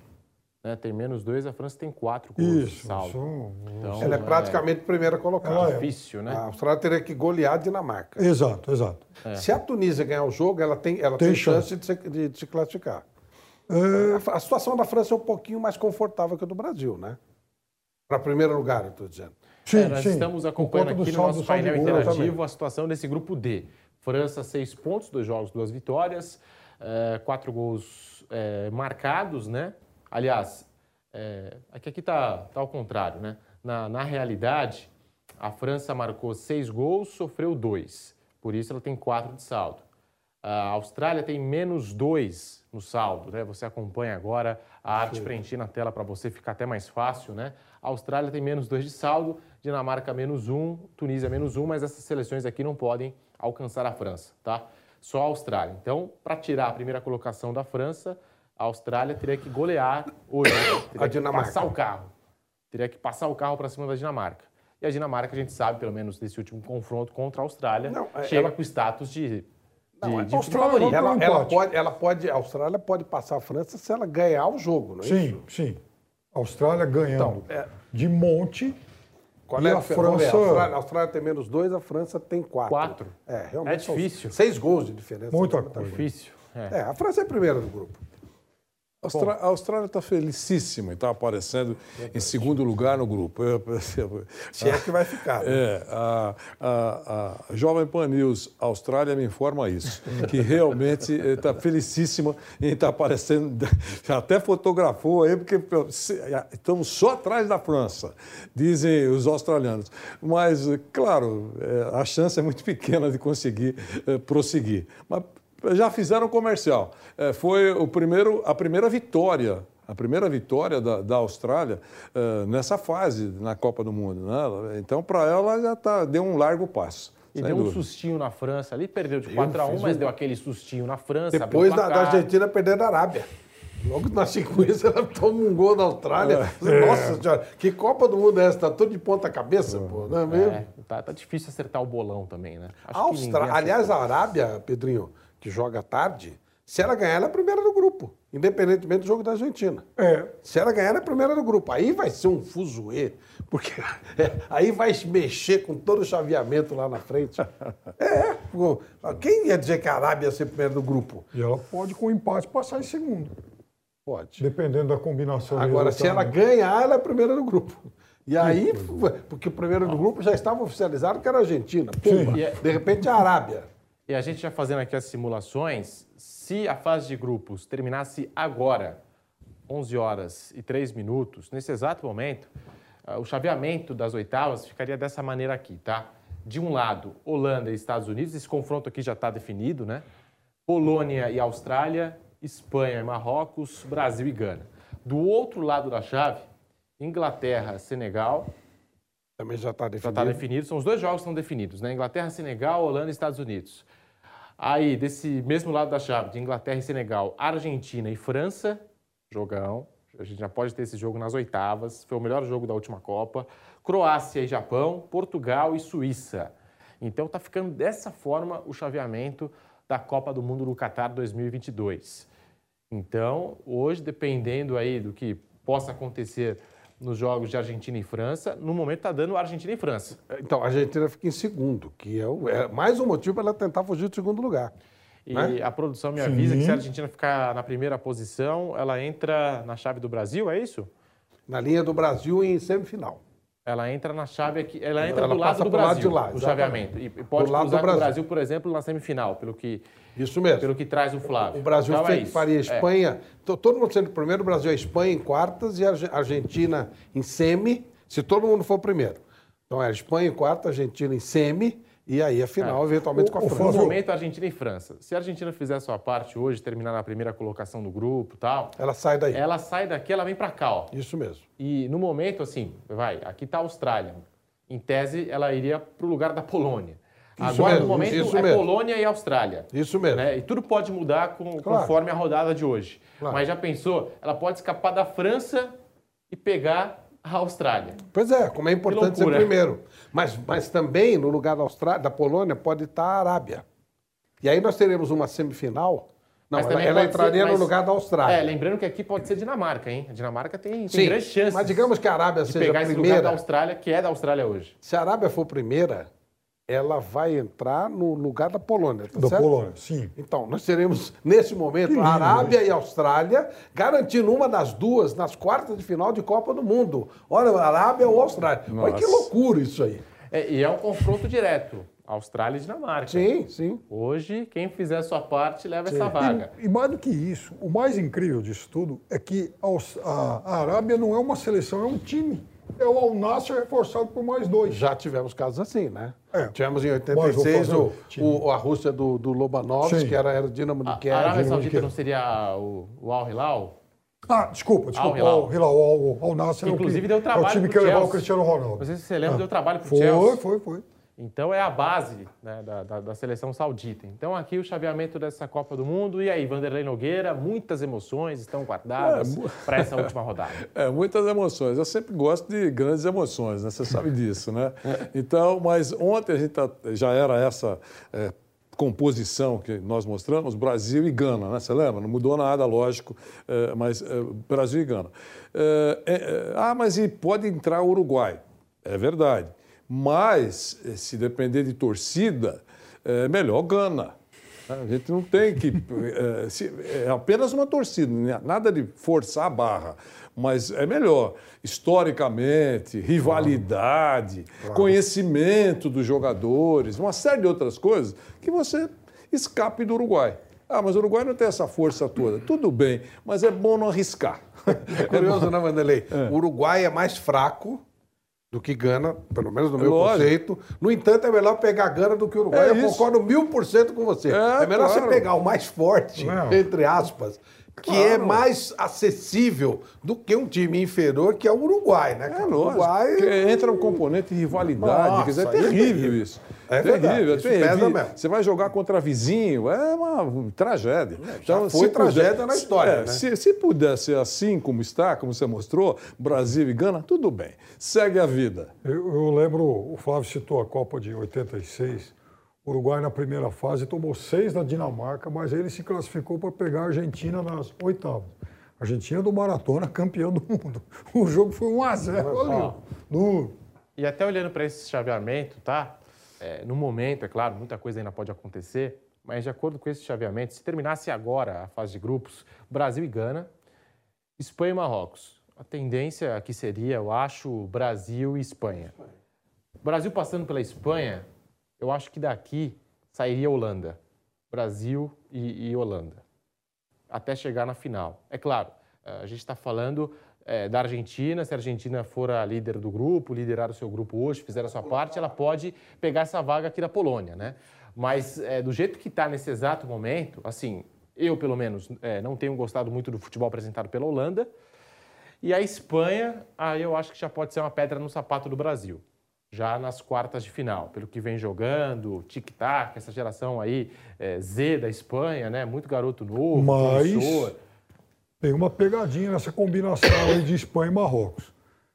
Marrocos vai fazer a última rodada contra o Canadá. E o outro jogo é entre Croácia e Bélgica. Então, se o clássico Croácia e Bélgica empatar e a seleção, enfim, Do Marrocos ganhar, Marrocos vencer, ela vira a primeira, né? porque o Marrocos tem quatro pontos. Ela vai para o lugar, da- do Ja- ela vai pro lugar para enfrentar o Japão lá e, teoricamente, a Croácia vem para cá, É. ou alguém de direito. E a produção me avisa que Espanha e Marrocos empataram. Empataram a fase de grupos da Copa da Rússia em Sim. 2 Jogo 2 a duro, 2 Foi. Na 2 a última 2, rodada. Na última rodada. E lembrando que a Bélgica ainda pode tirar essa vaga de Marrocos. Ainda tem essa possibilidade. Pode Isso. ser Espanha e, e Bélgica. E a Alemanha tirando a vaga do Japão. Do Japão, vai. A Alemanha pode tirar essa vaga aqui do Japão. O Japão, em tese, né, nesse chaveamento aqui, nessa simulação, está pegando a Croácia. Você está falando do momento atual, né? À tarde talvez já seja até outra história. Sim. né? Outra, outra mexidinha. Mas por enquanto acho que a gente não teve, né? Flávio, Vanderlei, Piperno, acho que a gente não teve, por enquanto, eh, nas definições até esse momento, nenhuma zebra, né? Ontem a gente acompanhou as definições do grupo A, do grupo B. Eu acho que a primeira grande surpresa, de fato, vai ser a classificação do Marrocos. Porque é muito improvável que Bélgica e Croácia avancem, a não ser que o Canadá vença o Marrocos e aí, por exemplo, a Bélgica ganha da Croácia e passem as duas seleções. né? Eu queria falar uma coisa aqui, mas o Vanderlei vai me gozar. Você promete não me gozar? Como é que é? Não, eu, eu queria falar uma coisa aqui, mas eu estou sem graça que você pode me Gente, gozar. que papo é esse? O fute não é isso, é porque há um tempo atrás, Mauro Betti e eu falávamos muito do Joinville e ele foi para a oitava divisão. O time era bom e tal. Flávio tá com Gente, papos o- estranhos esses O dias. Canadá, ele jogou duas boas partidas. Aí você olha lá, zero ponto, quatro saldo negativo. Mas o Canadá jogou bem os dois jogos. É, não, Mas você não. não fala nada. Mas Mas o ele que jogou é bem, estranho? jogou. A, a Mas jogou bem, jogou mas, bem. Alguns fatos ficam para a história. Essa, essa marca de Mauro Betti e Flávio Prado Do vai ficar para a história. né? Eu até, você vê, por delicadeza, nem lembrei dessas coisas. É, mas eu lembrei, por isso que eu fiquei com medo de falar do Canadá. É, porque Você olha na tabela e fala, jogou bem, pô. Mas jogou. A cada jogo do Joinville, parece que eles combinavam, os dois. Olha, perdeu, é verdade. Mas jogou demais o Joinville. E aí, eu, eu alertando, né? Falei, ó, é o seguinte, na classificação, o o. Joinville está despencando. Mas está jogando muito, é só uma questão de tempo. Joga bonitinho. É, Não. caiu. Quer dizer, eu falei, eu, claro, fui elegante. Nem lembrei os dois que falaram bobagem o tempo todo. O Canadá, ele já está fora. Mas, mas não, vocês viram os jogos do Canadá? Eu- eu trabalhei nos dois. Ele foi agradável, foi, foi gostoso de ver. Perdeu Fez o pênalti no primeiro jogo. Pois é, o Davis, né, que é. depois fez o gol. Mas, infelizmente, só fez um golzinho e tal. Mas ele joga um futebol interessante. Esse papo do Flávio tá bem estranho. Tá bem estranho. Mas, ó, vamos falar da seleção francesa. Você deixa o seu like aqui no canal do YouTube Jovem Pan Esportes. Daqui a pouquinho, Mauro César Pereira ao vivo nessa primeira edição do Bate Pronto. O Mauro que está no estádio Cidade da Educação vai acompanhar mais uma rodada de Copa do Mundo. Mas, gente, falando da França, tá? Uma informação importante. O atacante Kylian Mbappé participou do treino da França nesta terça-feira no Catar com o tornozelo esquerdo enfaixado. O jogador do Paris Saint-Germain, artilheiro francês na Copa do Mundo com três gols, teria sofrido uma lesão enquanto defendia o clube. E as dores melhoram e pioram de tempos em tempos. Ele teria sentido o tornozelo novamente durante a vitória por 2 a 1 sobre a Dinamarca no último sábado. Apesar da lesão e da região enfaixada, o jogador completou a atividade com seus companheiros. De acordo com o jornal L'Equipe, o técnico Didier Deschamps deve colocar o Imapé alguns minutos na partida de hoje contra a Tunísia. Inclusive o Piperno trouxe a escalação, né? É, e é uma escalação bem da França. modificada, bem alterada, né? É aquela que você falou, exatamente. Tá, tá, pelo menos no começo, ele vai de Moni e Coman no, no, no ataque. No ataque. O, o- o- tá fora o Mbappé. É, segundo time reserva, aquilo É, que, o- que já tinha reserva. dito. Totalmente Segundo a reserva. equipe, o, o astro aí do Paris Saint-Germain, da seleção francesa, deve ter alguns minutinhos aí no jogo de hoje. Pra tentar fazer Mas é mais uma um notícia golzinho, preocupante, igual você falou, né, Flávio? Neymar no Brasil, a gente também estava falando do Messi na Argentina, um pouco antes do início da Copa. Benzema na França, agora é, Mbappé. É claro, o Benzema foi cortado, assim, é, não foi cortado oficialmente da lista, mas a gente sabe que não vai jogar o Mundial. Neymar, a gente sabe que vai voltar. Mbappé também. É, Messi foi um susto antes do começo da Copa, tá jogando.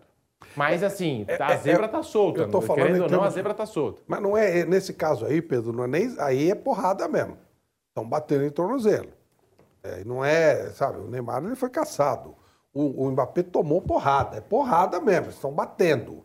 É, como diz meu amigo Vanderlei Nogueira, com gosto. Os caras estão batendo em tornozelo, tornozelo é duro de recuperar. Estamos vendo aí o Neymar. Três, três períodos de treinamento, de tratamento e, e- e faz dez dias que ele está lá.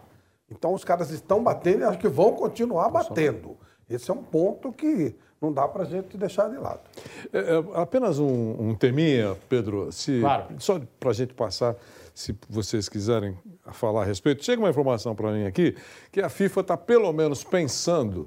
aliás, tô- daqui a pouco você vai ouvir também o Mauro César, né? Seria legal se ele falasse isso, se ele também teve essa informação. Está pensando que para a Copa do Mundo de 2026 ela poderia decidir via penalidades os jogos que terminarem empatados. Ponto.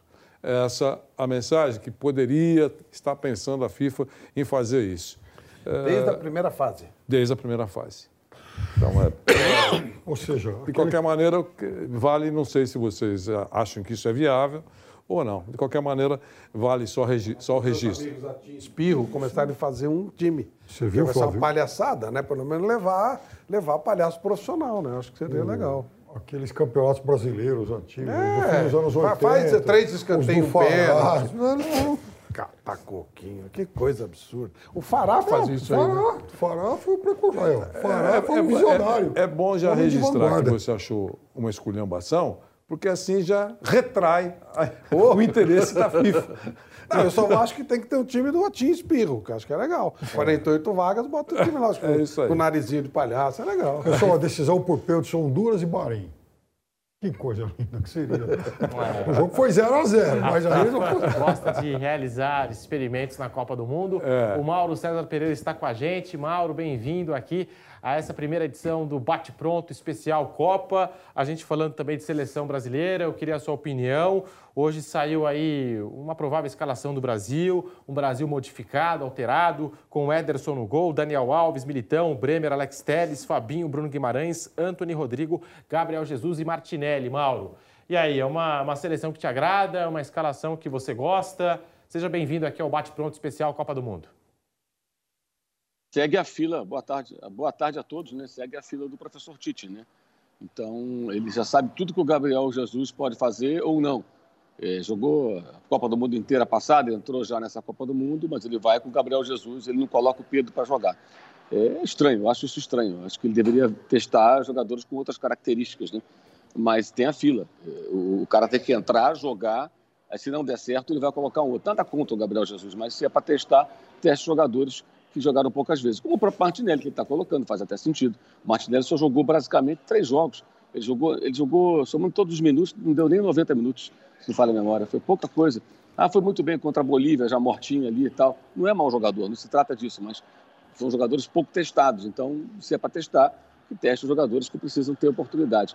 Mas, enfim, não faz muita diferença também. Esse jogo está sendo tratado como um jogo para descansar os titulares, recuperá-los, deixar todo mundo na ponta dos cascos para fase seguinte, não correr risco de lesão e dar ritmo para os demais.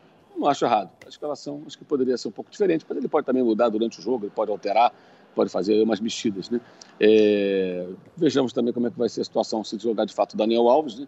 Eu acredito que Camarões, ao contrário dos dois times europeus que o Brasil enfrentou, vai agredir mais o Brasil, até pela necessidade de buscar, buscar o ataque, né? precisa vencer para manter vivas as suas remotas possibilidades de classificação. Então, é possível que o lado ali direito da defesa seja exigido. E a grande, o grande receio que existe com relação ao Daniel é o momento defensivo. Né? Então, é possível até que Camarões force o jogo por ali em alguns momentos e a gente possa observar o comportamento da defesa tendo esse jogador colocado como titular. No mais, são bons jogadores. É claro que o time B não é tão bom como o time A, mas é uma boa equipe, são jogadores de qualidade, o elenco é bom, o grupo é bom, de bons jogadores.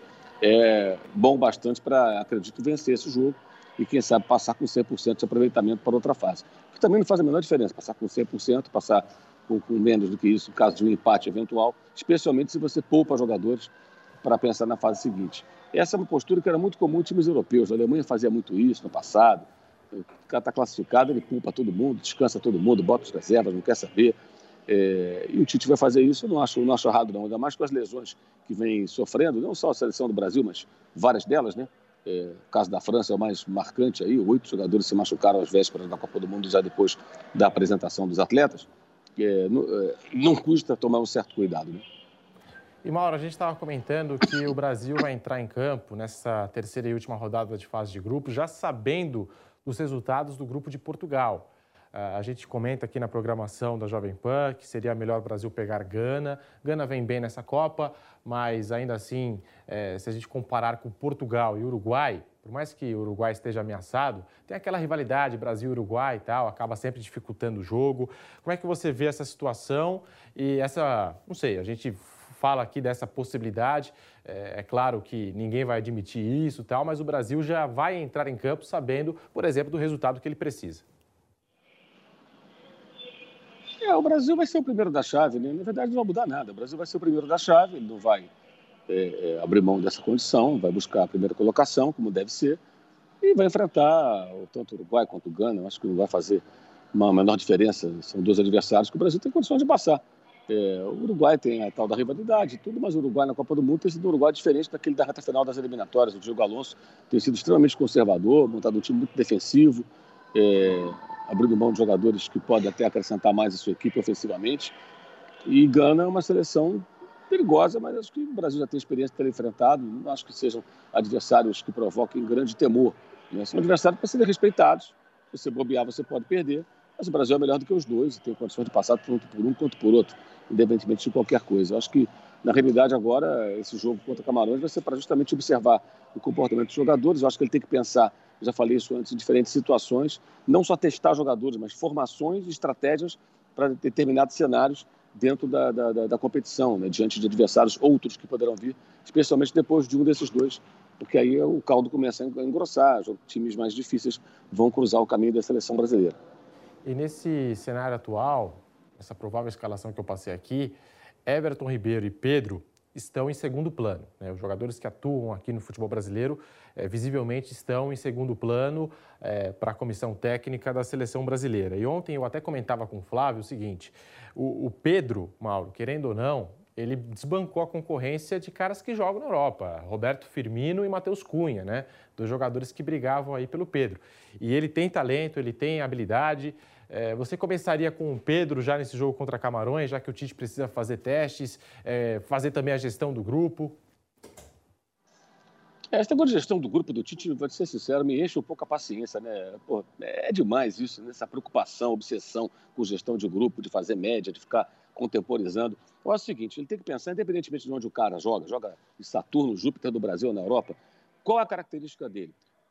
O Pedro dá a ele como se fosse o Matheus. Vamos pensar no Matheus Cunha, que fosse convocado. É um centroavante, centroavante. É outra característica. Como o time se comporta tendo um cara de mais referência na área. Porque nem o Richardson é esse jogador. O Richardson é um cara também de boa movimentação. Ele está jogando ali meio que, entre aspas, improvisado. Não é a função dele. Mesmo no Fluminense, quando jogava no Fluminense, foi a melhor fase antes de ser negociado para o Watford, o Richardson jogava pelo lado. Quem era o centroavante era o Henrique Dourado, o ceifador. Eles faziam dupla de ataque. Então o Richardson também não é um típico centroavante. Ele está jogando ali é, é, porque é a posição que ele conseguiu brigar, e foi bem no primeiro jogo, fez gol de centroavante, mas é interessante, seria interessante ver como opção. O Fulkog da Alemanha, foi convocado em cima da hora, é um centroavante típico, um jogador tecnicamente com limitações, fez um gol que salvou a Alemanha de uma derrota para a Espanha, entrou no final, foi um jogador convocado à última hora, estava na segunda divisão do futebol alemão na temporada passada com o Werder Bremen. E por que, que, que o Flick colocou? Outra característica, ou seja, um cara de presença física na área. Eu acho que seria interessante ver como o time se comporta tendo essa referência na área. O Gabriel Jesus não é essa referência, nada contra o Gabriel Jesus, mas sabemos o que ele pode oferecer e de que maneira ele pode colaborar com a seleção brasileira, até pela experiência de uma outra Copa do Mundo. O Pedro é diferente, ele é outra, outro perfil. E eu diria a mesma coisa fosse o Matheus Cunha, Matheus Cunha ou se fosse um outro centroavante qualquer. Sabe? Se o Serginho Chulapa voltasse a jogar hoje, se fosse o Serginho Chulapa o centroavante do Brasil. É isso que eu quero dizer. Então, acho que seria interessante ver o comportamento do time atuando com um centroavante que é centroavante mesmo. É, é, que pode, em alguns momentos, ser importante em determinadas situações. Que você precisa, às vezes, de um cara mais físico dentro da área, aprender os zagueiros para servir de referência e tudo mais. E o Pedro, ele é artilheiro da Libertadores, não é, não é pouca coisa, né? O cara fez gols na Libertadores, foi goleador da competição. É, e acho que isso também não pode ser ignorado. Dizer, o cara que tem, tem o seu valor. É um bom jogador, não é um jogador desprezível é, é, pelo fato de jogar aqui ou jogar ali. Né? E outra coisa, né? Até a gente falou sobre isso ontem. O Pedro não vai jogar na Europa, inclusive porque ele joga num clube que não precisa vender jogador para a Europa. Não precisa vender o, vender o almoço e pagar a janta. O, Flamengo não precisa disso. Então, se aparecer amanhã uma proposta, por exemplo, Luiz Henrique do Fluminense joga na Europa. Foi vendido por 9 milhões de euros. O Flamengo não vai vender o Pedro por 9 milhões de euros, porque não precisa de 9 milhões de euros. Pagou 14 por ele, pagou agora 13 e pouco, 14 pelo Cebolinha. Então, essa é a condição. Ele joga no Brasil, mas ele joga num clube que pode competir com clubes pequenos e médios do futebol da Europa em termos financeiros, em termos de salário em termos daquilo que paga por multa rescisória. Ele não joga no Brasil porque ele não tem nenhuma oportunidade. Esse é o ponto. Esse é um ponto que acho que é importante. Se a gente ficar usando só a régua do, do, mercado de onde ele joga, a gente tem que olhar o que acontece. E já existem clubes aqui, o Palmeiras pode se inserir também nesse contexto, alguns, algumas circunstâncias, que podem resistir ao assédio de times de fora e não vender o jogador. Então o cara às vezes está jogando no Brasil, não é porque o cara não tem mercado, também porque não vai vender, porque o clube não quer vender, não tem interesse, não precisa vender.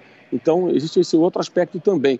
Agora, eu acho que seria interessante vê-lo, mas pode ser que ele faça durante o jogo também, não é também nenhuma sangria desatada isso. Ele pode fazer experiência durante a partida contra Camarões. Eu acho que ele deve fazer. Eu acho que o Everton Ribeiro pode dar opção para ele de um, um meia mais de criação, de passe, de assistência, jogando centralizado ou até pela ponta direita, ali onde ele sai muito bem. Eu acho que ele precisa ver opções que ele possa ter para diferentes cenários do jogo. O exemplo da Alemanha acho que é perfeito. A Alemanha perdia o jogo, não estava jogando mal, um jogo muito bom contra a Espanha, estava jogando com o Thomas Miller de centroavante aquela partida. Aí o Hans Flick faz as mudanças e coloca um centroavante típico. E esse cara entra e faz o gol. Um gol típico de centroavante, aproveitando uma sobra dentro da área. E livra o time de uma derrota, consegue um empate ali importante. Ele vai ser titular? Não vai ser titular. Mas o, o técnico alemão já sabe do seguinte: eu posso contar com esse cara em determinadas situações de jogo. Ele me entrega isso aqui. Ah, mas eu sei do clube. Na seleção, na Copa é diferente. É legal ver em ação a personalidade do jogador, como ele se sai. Então, acho que esse jogo é muito bom para isso. Espero que ele faça testes não só com essa escalação inicial, mas também com outros atletas, e a gente pode colocar mais jogadores nessa conversa, que possam entrar e possam mostrar do que eles é, seriam capazes em determinadas situações de jogo nas quais o técnico precise deles. Flávio Prado. Mauro, como é que está a repercussão depois de já boa parte dos jogos rolando, mais da metade? É, aí, aí, principalmente no centro de imprensa, onde você está, né, se conversa muito, todo mundo troca muitas ideias. O que se pensa do Brasil, que era visto como um dos favoritos, e o que se fala, por exemplo, da Argentina, que era vista como uma favorita e está com todo esse sofrimento? Boa tarde, Flávio. É, assim, todo mundo acho que tem uma expectativa positiva com o Brasil. A impressão que eu tenho é que o Brasil corresponde às expectativas, né? É, não tem ninguém aqui que fale assim, nossa, estou decepcionado com a seleção brasileira, esperava mais. Não. Acho que é o entendimento que o Brasil fez duas partidas difíceis, a primeira muito boa, a segunda não tão boa, mas venceu, não foi uma partida ruim, e que o time está classificado e está bem. E a Argentina, ao contrário, a Argentina fazendo muitas mudanças, o técnico tentando encontrar um caminho, também fazendo mudanças. O jogo de hoje deve fazer em função também das características do adversário. Né? O time da Polônia tem jogadores mais altos, ele deve fazer mudanças para colocar uma linha defensiva mais, de mais estatura. A Argentina, ao contrário, a Argentina está tentando sobreviver na competição e há uma, uma, digamos assim, até uma decepção com relação àquilo que a Argentina apresentou até o momento. O Brasil, ao contrário, o Brasil é, tanto entre jornalistas como torcedores, com, com, os quais eu já conversei aqui, você percebe que há uma, uma, uma total, assim, é, é, correspondeu às expectativas. As pessoas estão satisfeitas com o que estão vendo. É, ninguém, eu não vi ninguém maravilhado também, assim, nossa, o melhor time do mundo vai revolucionar o futebol, não. Mas também críticas eu não vi. Todo mundo achando que o Brasil está bem, muito forte, e, e, e, time que não sofre ataques, né, que, não, que, que se defende muito bem. O adversário não consegue finalizar contra a meta brasileira. Esse é um ponto que também que tem, acho que causado uma impressão muito forte em muita gente por aqui. Mauro, um abração para você, Mauro. Queria que você falasse alguma coisinha de bastidor, se é que existe aí. Dentro de 18 dias acaba a Copa. Se fala sobre substituto do professor Tite ou não? Olha, Vanderlei, eu vou ser sincero com você. Eu não fui um dia lá no treino da seleção e não pretendo ir. Eu estou acompanhando a Copa do Mundo. Então, eu não tenho tido contato nenhum com as pessoas da CBF. Estou procurando acompanhar aqui o Mundial. Agora estou no jogo aqui Tunísia e França, depois eu vou para a partida entre Argentina e Polônia. É, então eu não tenho tido contato com pessoas da CBF e não tenho informações a respeito. E aí, Piperno? Mauro, tudo bem? É, eu tenho uma expectativa em relação a esse jogo contra Camarões, mais sobre que o meio-campo da seleção brasileira pode fazer, mais especificamente, inclusive, sobre o Bruno Guimarães, um jogador que acho até que já poderia ter iniciado o jogo passado, e também, Mauro, em relação àquilo que o Daniel Alves pode apresentar, porque o Daniel ele virou praticamente a opção C para essa, essa posição. É, o que, que, você espera em relação a esses dois jogadores?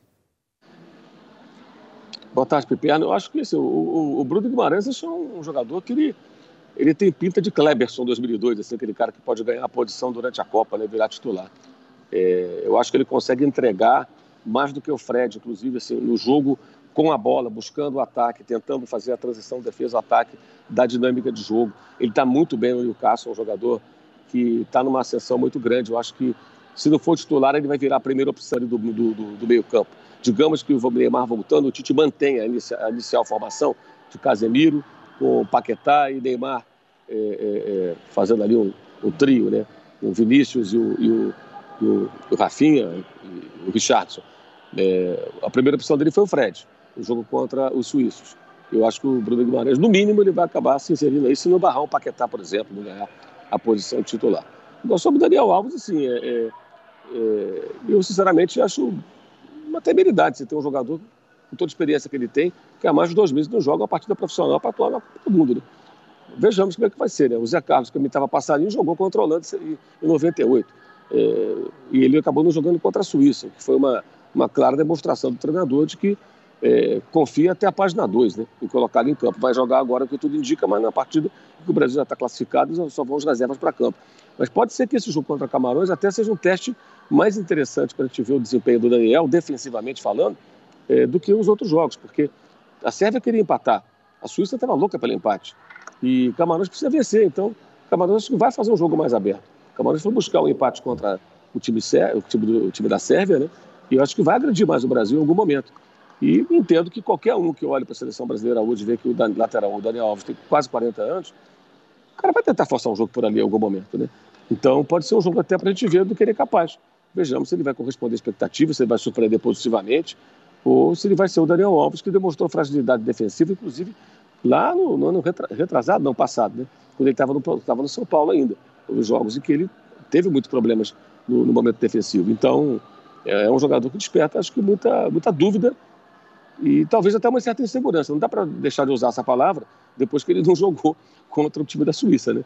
Se ele não jogou contra a Suíça, é sinal de que o técnico confia até a página 2. É claro que ele não vai dizer isso, mas nem tudo precisa ser dito para a gente poder compreender como as coisas estão acontecendo. Ô Mauro, você está aí no estádio, prestes a acompanhar o jogo da França. Qual a expectativa para esse jogo da seleção francesa, hoje com várias modificações, também como o Brasil, a França venceu os dois primeiros jogos, hoje aproveita para fazer aí um, um, ensaio, um teste com outros jogadores e também descansar os titulares. E a França que pode enfrentar na próxima fase, dependendo da combinação de resultados, a Argentina. A Argentina que também entra em campo hoje. E aí, Mauro? Pois é, a seleção da França, ela fazendo algo parecido com o que o Brasil vai fazer, né? É e a França não pode mais vacilar, né? Porque já teve tantas lesões, quer dizer, todo cuidado no caso dos franceses é pouco, né? É, o que é impressionante aqui, Pedro, é assim, a quantidade de torcedores da Tunísia chegando no estádio. É assustador, assim, só tem torcedor da Tunísia. Da França, muito poucos. Assim, definitivamente, eu tenho dito isso aqui todos os dias e é uma, uma imagem que se reforça. E ela vai mudar à medida que esses times forem eliminados, no caso, a Tunísia, Tunísia hoje sair da competição. É, aí você não vai vê-los aqui, obviamente, mas nessa fase de grupos, os times da África, os times da Ásia, e até sul-americanos, no caso aí do Equador, ontem, muitos equatorianos, eles é, é, são muito mais presentes aqui do que os europeus. Muito poucos torcedores da França, poucos mesmo, e muitos torcedores do time do norte-africano ali, o time da Tunísia, aqui no estádio Cidade da Educação, que é um estádio bem legal, é, onde o jogo vai acontecer daqui a pouco.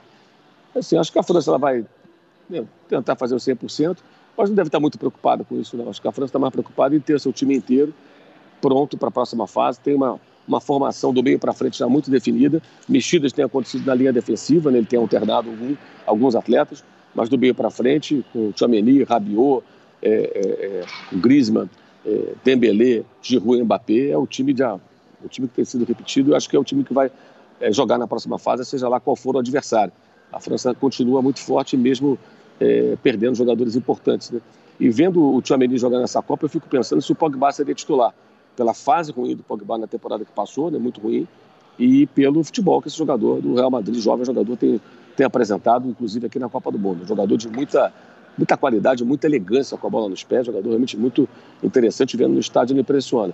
É, mas nada impressiona mais no estádio do que o Mbappé, que realmente parece, parece uma máquina jogando futebol, não parece um, um homem jogando futebol, parece uma máquina, é uma coisa assustadora, a explosão, a velocidade, a maneira como ele conduz a bola grudada no pé, driblando, mudando de direção, é um, coisa incrível realmente, o, o atacante francês que é um atleta que eu acho que ele vai marcar época no futebol. Tem tudo para ser um cara muito marcante, ainda mais agora quando o Messi e o Cristiano Ronaldo deixaram de jogar. Ele deve se habilitar a ser um grande jogador de futebol durante um bom tempo. E para a Argentina hoje, Mauro, é vencer ou vencer, né? Não tem, não tem outro jeito. Você, inclusive, chegou a cruzar com algum torcedor argentino. Será que hoje os argentinos estão eufóricos? E aí, Mauro?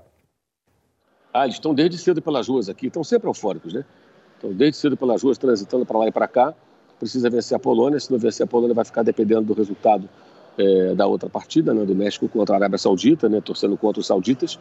É, a Arábia Saudita já venceu a Argentina, poderia ter conseguido melhor sorte contra a Polônia, tomou 1 a 0, perdeu um pênalti, quase empatou, teve várias oportunidades, sofreu o segundo gol, uma falha de saída de bola, mas mostrou que podia ter sorte melhor contra a Polônia. Então, os sauditas têm sim totais condições de vencer o time do México hoje. Não será nenhum absurdo se isso acontecer. Diante disso, a Argentina só resta uma opção, que é vencer a Polônia. Se a Arábia Saudita vence seu jogo contra o México, Polônia e Argentina viram mata-mata. Então, digamos que durante essa partida, gol da Arábia Saudita, gol da Arábia Saudita, 2 a 0, Polônia e Argentina mata-mata com o empate da Polônia. Esse será o quadro que nós teremos. Um mata-mata, como ontem tivemos Senegal e Equador, com a classificação do time africano, por exemplo. Bom, tá aí, portanto, hoje a gente vai ter França em campo, Argentina também em campo, essas duas seleções que podem se cruzar já nas oitavas de final. É claro que a bola ainda vai rolar, Mauro, mas e aí? É, já pensou França e Argentina nas oitavas? É, pode ser um, um tremendo confronto, né? E aí é sempre bom lembrar que a França seria uma favorita pelo que apresentou até agora, mas a Copa do Mundo tem dessas coisas, né? Quando vira a fase, às vezes muda tudo, né? As coisas se modificam tremendamente já se enfrentaram na Copa passada, a França levou a melhor, a Argentina vivia uma crise técnica tremenda, o São Paulo era o técnico. É, hoje é um jogo também muito importante para a Argentina definir é, um pouco mais da sua personalidade como time. O que vai ser esse time da Argentina nesse Mundial? A Argentina é muito mais dependente do Messi do que o Brasil é dependente do Neymar e até do que a França é dependente do Mbappé, eu acho. Eu acho que o Messi ele carrega o time literalmente é, e a dependência dele é muito grande, é muito grande. Então, é preciso que a Argentina mostre algo mais como coletivo, né? Ficou em 36 jogos invicto, né? mas perdeu, aliás, no 36º jogo. Mas é, é, é, um time que até aqui foi muito mal na estreia. E no jogo seguinte foi um jogo de sobrevivência, né? um jogo muito tenso, muito nervoso. Hoje também vai ser. Mas é necessário que a Argentina hoje contra a Polônia jogue mais, vai enfrentar o Lewandowski. Um jogo extremamente perigoso, com uma chance real da Argentina ser eliminada hoje. Eu acho que, mais do que pensar no confronto entre França e Argentina, é o risco real da Argentina dançar hoje, ser hoje despachado da Copa do Mundo. Aliás, não vai ser nenhuma surpresa, nada do outro mundo, se o Brasil ficar como único representante da América do Sul, porque o Uruguai também depende de uma vitória né, para se classificar contra a Gana, e a seleção da Argentina tem que vencer hoje para não depender de tropeço da seleção saudita. Então, tanto o Uruguai quanto a Argentina precisam vencer seus jogos para se classificarem independentemente de outros resultados. E ontem, o Equador, que tinha o um empate nas mãos, né, o empate se classificaria, foi é, eliminado para a seleção do Senegal. O Mauro, a gente ouve por aqui que, é, ao contrário de algumas outras seleções, é, tudo para os argentinos gira em torno do Messi, né? Quer dizer, lá a gente acompanha a imprensa argentina também, as informações que chegam daí, tudo gira em, em torno do Messi, né? Quer dizer, uh, os coadjuvantes são considerados coadjuvantes realmente. Você sente isso aí também? É, isso você percebe até nos torcedores, Vanderlei. Os torcedores argentinos e nos torcedores asiáticos, né? Eu acho que a torcida do Messi é maior do que a do Brasil e da Argentina. É impressionante como os asiáticos são completamente fanáticos pelo Messi. É um tal de gritar. O cara entra no metrô gritando o nome do Messi. Não grita Argentina, sei lá o quê. É Messi, Messi, Messi. Fico ali falando do Messi o tempo todo. É uma adoração pelo Messi realmente impressionante. E, de fato, né, ele é o jogador que carrega o time. Ele, ele, ele... A geração de jogadores argentinos tem bons jogadores, mas eu acho que há uma distância, digamos assim, grande do coletivo, no grupo, em termos de qualidade, para o Brasil, por exemplo. O Brasil tem melhores jogadores do que a Argentina hoje. A geração do futebol argentino tem bons jogadores, mas não são tão bons como os brasileiros. Então, o Neymar, que é o craque do Brasil, ele está mais bem acompanhado. Ele tem mais, mais jogadores de um nível é, mais interessante a, a compor esse, esse, esse elenco, né? E na Argentina, não, a disparidade do seu craque para os demais, eu acho que ela é maior. Ela é claramente superior, mais, mais ampla, né? O mesmo vale para a França em relação ao Mbappé, que é um monstro, mas a França tem outros ótimos jogadores. A Argentina não tem esses jogadores todos. Tem bons, razoáveis jogadores, então ela depende muito, muito, muito do Messi. O Messi, de fato, tudo passa por ele. No jogo passado, ele fez um gol e acabou sendo assistência dele também, o, gol, o golaço do Enzo Fernandes, que pode ser que reapareça no jogo de hoje, que é um jogador muito bom, inclusive, está no Benfica, ex-River Plate, ex-Defesa e Justiça. É um daqueles que o futebol brasileiro nunca conseguiu observar, né? Jogou contra o Palmeiras duas vezes na Recopa. O Palmeiras perdeu para a Defesa e Justiça, ele era do River emprestado ao, ao, ao, ao Defesa e Justiça. Ninguém percebeu. Aí ele voltou para o River, virou titular do Galhardo, foi vendido para o Benfica e agora está na seleção disputando a Copa do Mundo, já fez até um bonito gol.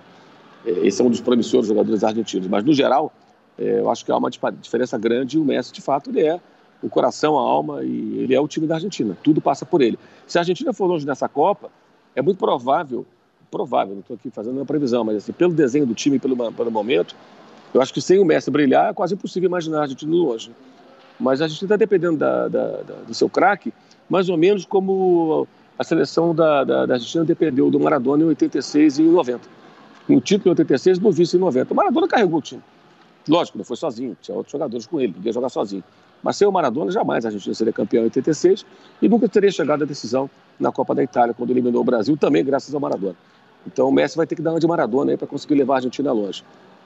Não, não, duvido dele, mas vai ser um, um, trabalho tremendo, especialmente se a França passar pelo caminho da Argentina, que já tem que hoje passar pela Polônia do Lewandowski, que é um time é, é, é difícil, um adversário duro e que vai poder jogar pelo empate. Para encerrar sua participação, e você volta durante toda a programação esportiva da Jovem Pan, analisando Argentina e Polônia, quem é mais dependente do seu craque? Argentina com Messi ou Polônia com Lewandowski? Eu acho que mais a Argentina hoje, especialmente porque a Argentina joga precisando vencer. Né?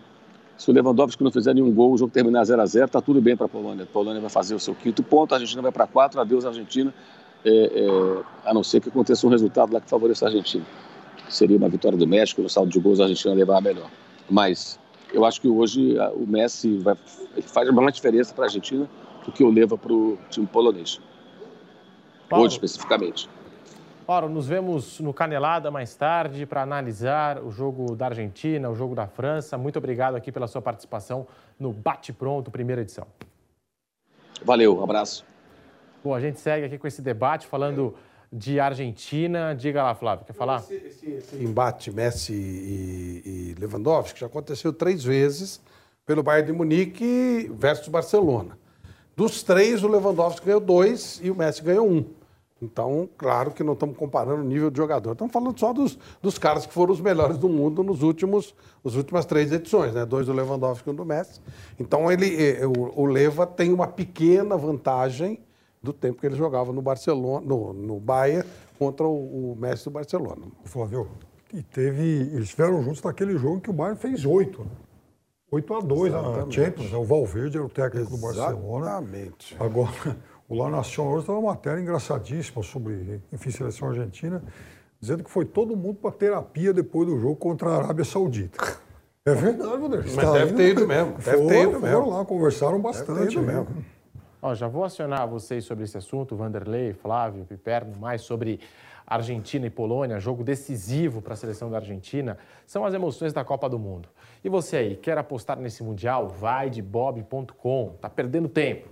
Se você é apaixonado por esportes e adora fazer aquela fezinha, então se liga só que hoje tem vários jogaços da Copa do Mundo. Tem Tunísia e França, Austrália e Dinamarca, Polônia e Argentina e Arábia Saudita e México. Mas não para por aí não, hein? Fique ligado porque na sexta-feira, dia 2, o Brasil volta a campo para encarar o seu último adversário da fase de grupos. É isso mesmo, Camarões, Brasil e Camarões nesta sexta-feira. E vai ter uma promoção exclusiva para esse jogo. Então fique de olho no vaidebob.com e no arroba vaidebob nas redes sociais para não perder nada. E aí, já tem o seu palpite para os próximos dias? Então bora apostar junto com o Bom de Bob. Aqui no Bate Pronto, a gente adora palpitar sobre os jogos dessa Copa do Mundo e é por isso que o bonde do Bob chegou para elevar o nível da competição. Agora é papo de gente grande. Durante os Jogos da Copa do Mundo, a equipe do Bate Pronto e da Jovem Pan Esportes vai dar os seus lances junto com o vaidebob.com. No fim do Mundial, quem tiver mais palpites certeiros será o grande campeão. Será que vai ter surpresa? Tá na hora de apostar porque a disputa ficou séria. Então, se liga só nesse VT do Vai de Bob para você. Olá pessoal, vamos aos palpites da última rodada dos grupos C e D da Copa do Mundo. Para mim, a Argentina vence a Polônia por 1 a 0 e a Arábia Saudita vence o México 2 a 1. Vitória da França 3 a 0 para cima da Tunísia e eu vou numa vitória da Dinamarca 2 a 1 contra a Austrália. Fala galera, é o velho Vamp passando aqui para dar meus palpites para amanhã para a Copa do Mundo. França 2, Tunísia 1. Dinamarca 2, Austrália 1. Argentina 2, Polônia 1. E México 2, Arábia Saudita 1. Meus amigos, bora palpitar para mais um dia de jogos na Copa do Mundo do Catar. Polônia e Argentina. Mais uma vitória da Argentina, 2 a 1 nesse jogo. Vai dar empate, 1 a 1. Tunísia e França aposta em nova vitória da França, placar de 2 a 1. Austrália e Dinamarca. Dessa vez vai dar Dinamarca, placar de 1 a 0. Meus amigos, olha meus palpites aqui, ó. Polônia e Argentina, Argentina ganha o jogo 2 a 0. Arábia Saudita enfrenta o México. Vitória do México também. Dois para o México, zero para a Arábia Saudita. França ganhando da Tunísia, 3 a 0 para a seleção francesa. Austrália e Dinamarca vai dar Dinamarca, 2 para Dinamarca, 1 um para a seleção da Austrália. Nessa quarta, quatro jogos, eu vou já dar meu palpite, tá? Argentina 2 a 0 para cima da Polônia, a Argentina vai passar para a próxima fase. E o México tá uma decepção e para mim vai empatar com a equipe da Arábia Saudita 1 a 1. A França não vai nem tomar conhecimento. A Tunísia está muito mal, 4 a 0 para a França. E a Austrália vai acabar derrotada para mim, para a equipe da Dinamarca, 2 a 0 para a Dinamarca. Aí vão os palpites para essa rodada da Copa do Mundo, hein? A França ganha da Tunísia de 3 a 0. A Argentina vai ganhar dessa vez, na minha opinião, de 2 a 1 da Polônia. México passa pela Arábia Saudita, 1 a 0 e a Dinamarca ganha da Austrália 2 a 0. São os palpites do pilhado. Tamo junto. E agora eu quero saber o palpite de vocês aqui do estúdio. Tunísia e França, começando pelo nosso Vanderlei Nogueira. Tunísia e França, Vanderlei. Na, na classificação aí eu tô fora da próxima fase, né? Tá nada, da Copa. É lógico. Só passam os dois primeiros. Dá para repetir, Pedrinho? Faz favor. Tunísia e França. França 2 a 0. Flávio. 1 a 0 França. Piper. 2 a 1 França. França para mim 2 a 0. Agora Austrália e Dinamarca. 1 a 0 Dinamarca para dor no coração. 3 a 1 Dinamarca. Perno. Austrália e Dinamarca. 1 a 0 Dinamarca. Arábia Saudita e México. Vanderlei. México 1 a 0. Bom, eu como gosto de coisa mar parada, Hum. 2 a 0 para a Arábia. Piperno. A Arábia vence também por 1 a 0. Eu não dei meu palpite de Dinamarca e Austrália, para mim dá Dinamarca, 2 a 1. E sobre esse jogo, eu acho que nós teremos uma emoçãozinha aí. Para mim, Arábia Saudita, tá 1 a 0. Tá jogando bem a Arábia Saudita. Agora Polônia e Argentina, Vanderlei. Argentina 2 a 1. Flávio. 1 a 0 gol do Messi, choradinho, só para os hermanos não irem embora mais cedo. Piperno. Ah, quero ver o Messi na Copa. Eu também. 2 a 0 Argentina, um gol do Messi, um gol contra, vai. Boa. Para mim vai ser 1 a 0 Argentina também, aquele gol chorado tal. E a coisa De ficou tango, séria. Disputa de de gente tango. grande. Por isso que o José Manuel de Barros está na liderança com Mas 12 se falou que é pontos. coisa de gente grande, o Zé Manuel está na liderança. E aí, é você é também assim? quer testar os seus palpites? Então acesse agora mesmo vaidebob.com, faça as suas apostas. Na dúvida, você já sabe, a gente já sabe, vaidebob.com, vai de Bob. A gente segue aqui falando da seleção da Argentina. E aí, Vanderlei, quem é mais dependente do seu craque? Argentina com o Messi ou Polônia com Lewandowski? Ah, a gente, hoje, né? A Argentina, Argentina eh, tem mais time que a Polônia e depende muito eh, do Messi. Né? Não somos só nós que falamos, os argentinos falam isso toda hora. Eh, não, a última partida, pelo, eh, por exemplo, o lampejo dele resolveu o problema, quando ele resolveu mostrar toda a sua genialidade. Eu acho que a Argentina depende muito do Messi.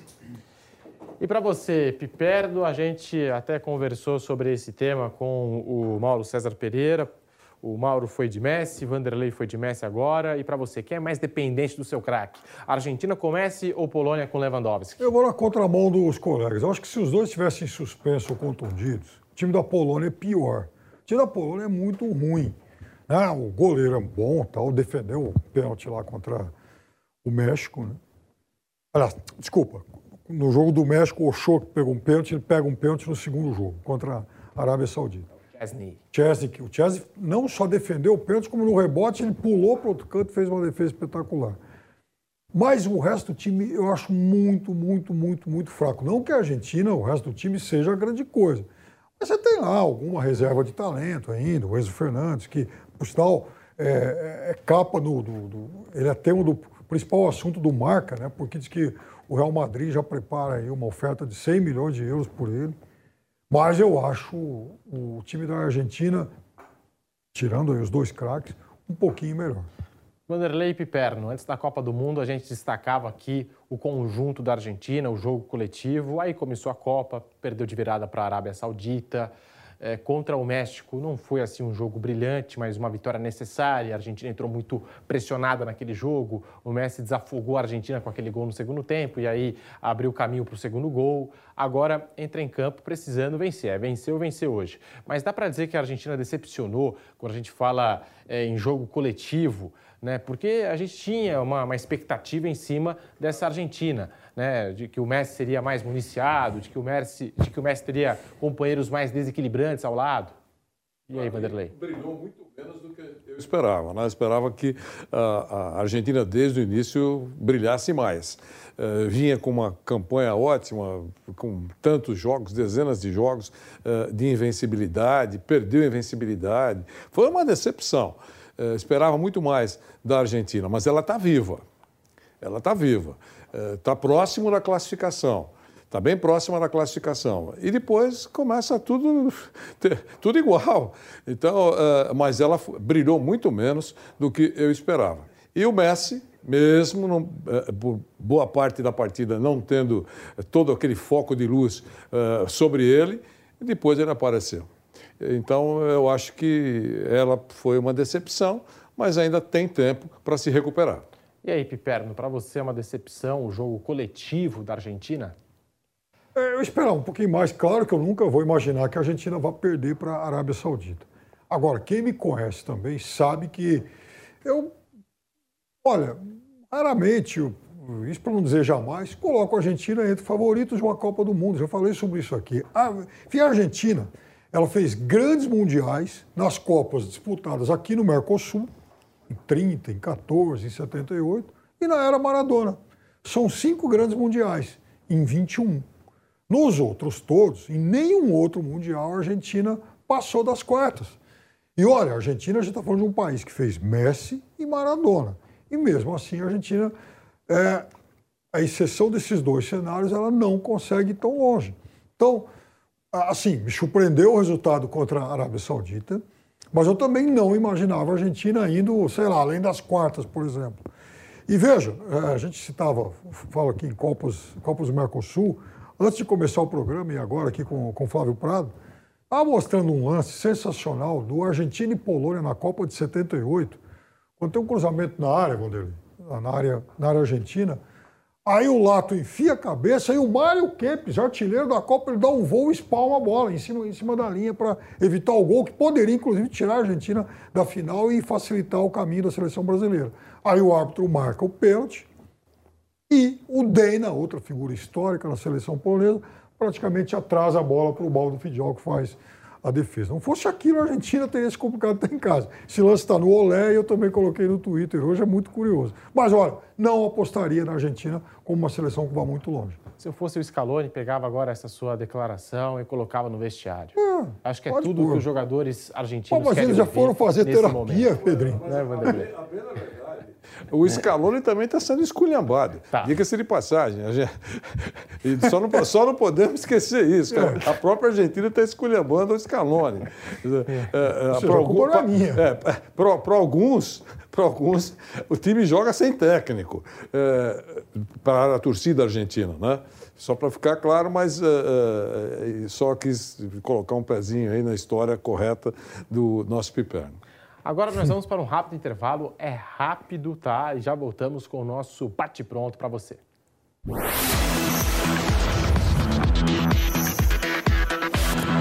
Bate pronto. Qatar 2022. Começou a Black Friday da Dutra Máquinas. Ofertas imperdíveis para quem é apaixonado por ferramentas. Dá uma olhada. Furadeira parafusadeira Bosch por apenas 699. Pistola de pintura pulverizadora Ferrari por apenas 229. Moto Esmeril Moto 1000 por apenas 178. Jogo de soquetes Sparta por apenas R$ 39,90. Entre agora no nosso site e confira a maior promoção de máquinas e ferramentas do Brasil. Quer curtir toda a emoção do Mundial? Na dúvida, vai de bob.com. Copa do Mundo chegou e o Vai de Bob é seu parceiro para fazer aquela fezinha. O site é simples e intuitivo e oferece as melhores cotações do mercado, também com odds sempre atualizadas para aumentar as suas chances de ganhar. E as opções de aposta vão muito além de vitórias ou derrotas. E aí, você acredita no Hexa? Vai dar Brasil, vai de bob.com.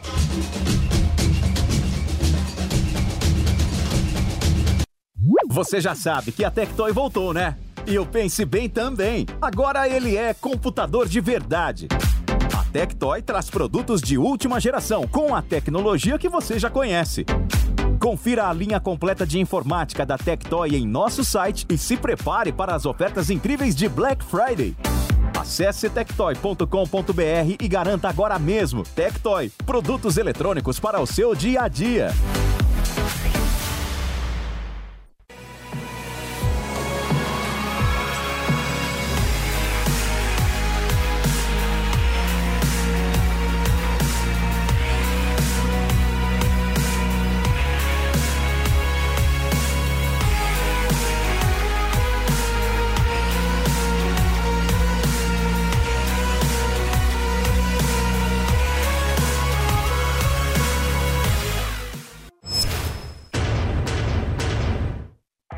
Começou a Black Friday da Dutra Máquinas. Ofertas imperdíveis para quem é apaixonado por ferramentas. Dá uma olhada. Furadeira parafusadeira bateria VAP por apenas 169.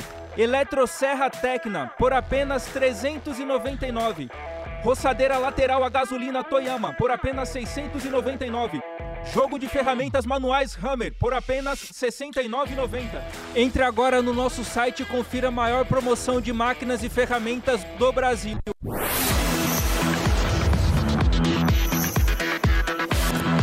Bate pronto. Qatar 2022. Estamos de volta aqui no canal do YouTube Jovem Pan Esportes com o Bate Pronto especial Copa do Mundo. E queria agradecer pela companhia, a audiência de hoje. Deixe o seu like e fica o recado, tá, gente? Agora o Bate Pronto começa mais cedo, às 10 horas da manhã, e está dividido em duas edições, tá?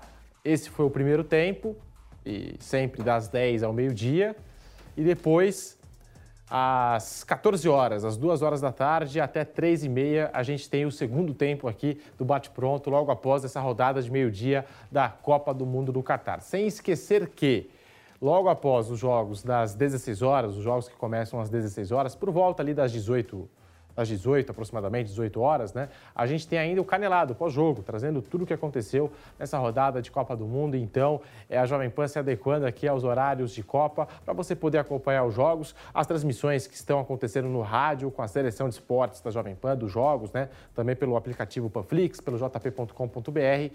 Então, logo após as partidas, sempre tem uma edição do bate-pronto, do canelada e até mesmo antes dos jogos, né? A gente fazendo também aquele pré-jogo, aquele esquenta com todas as informações e a melhor resenha para você. Então, muito obrigado. A gente vai ficando por aqui e às 14 horas, às 2 horas da tarde, tem mais bate-pronto para você. Tamo junto. Tô indo nessa. Tchau. Bate pronto. Qatar 2022. Oferecimento. Vai dar Brasil, vai de bob.com. Lucky Land Casino asking people what's the weirdest place you've gotten lucky? Lucky? In line at the deli, I guess? Aha, in my dentist's office. More than once, actually. Do I have to say? Yes, you do. In the car before my kids' PTA meeting. Really? Yes. Excuse me, what's the weirdest place you've gotten lucky? I never win and tell. Well, there you have it. You can get lucky anywhere playing at LuckyLandSlots.com. Play for free right now. Are you feeling lucky? No purchase necessary. Void where prohibited by law. 18 plus. Terms and conditions apply. See website for details.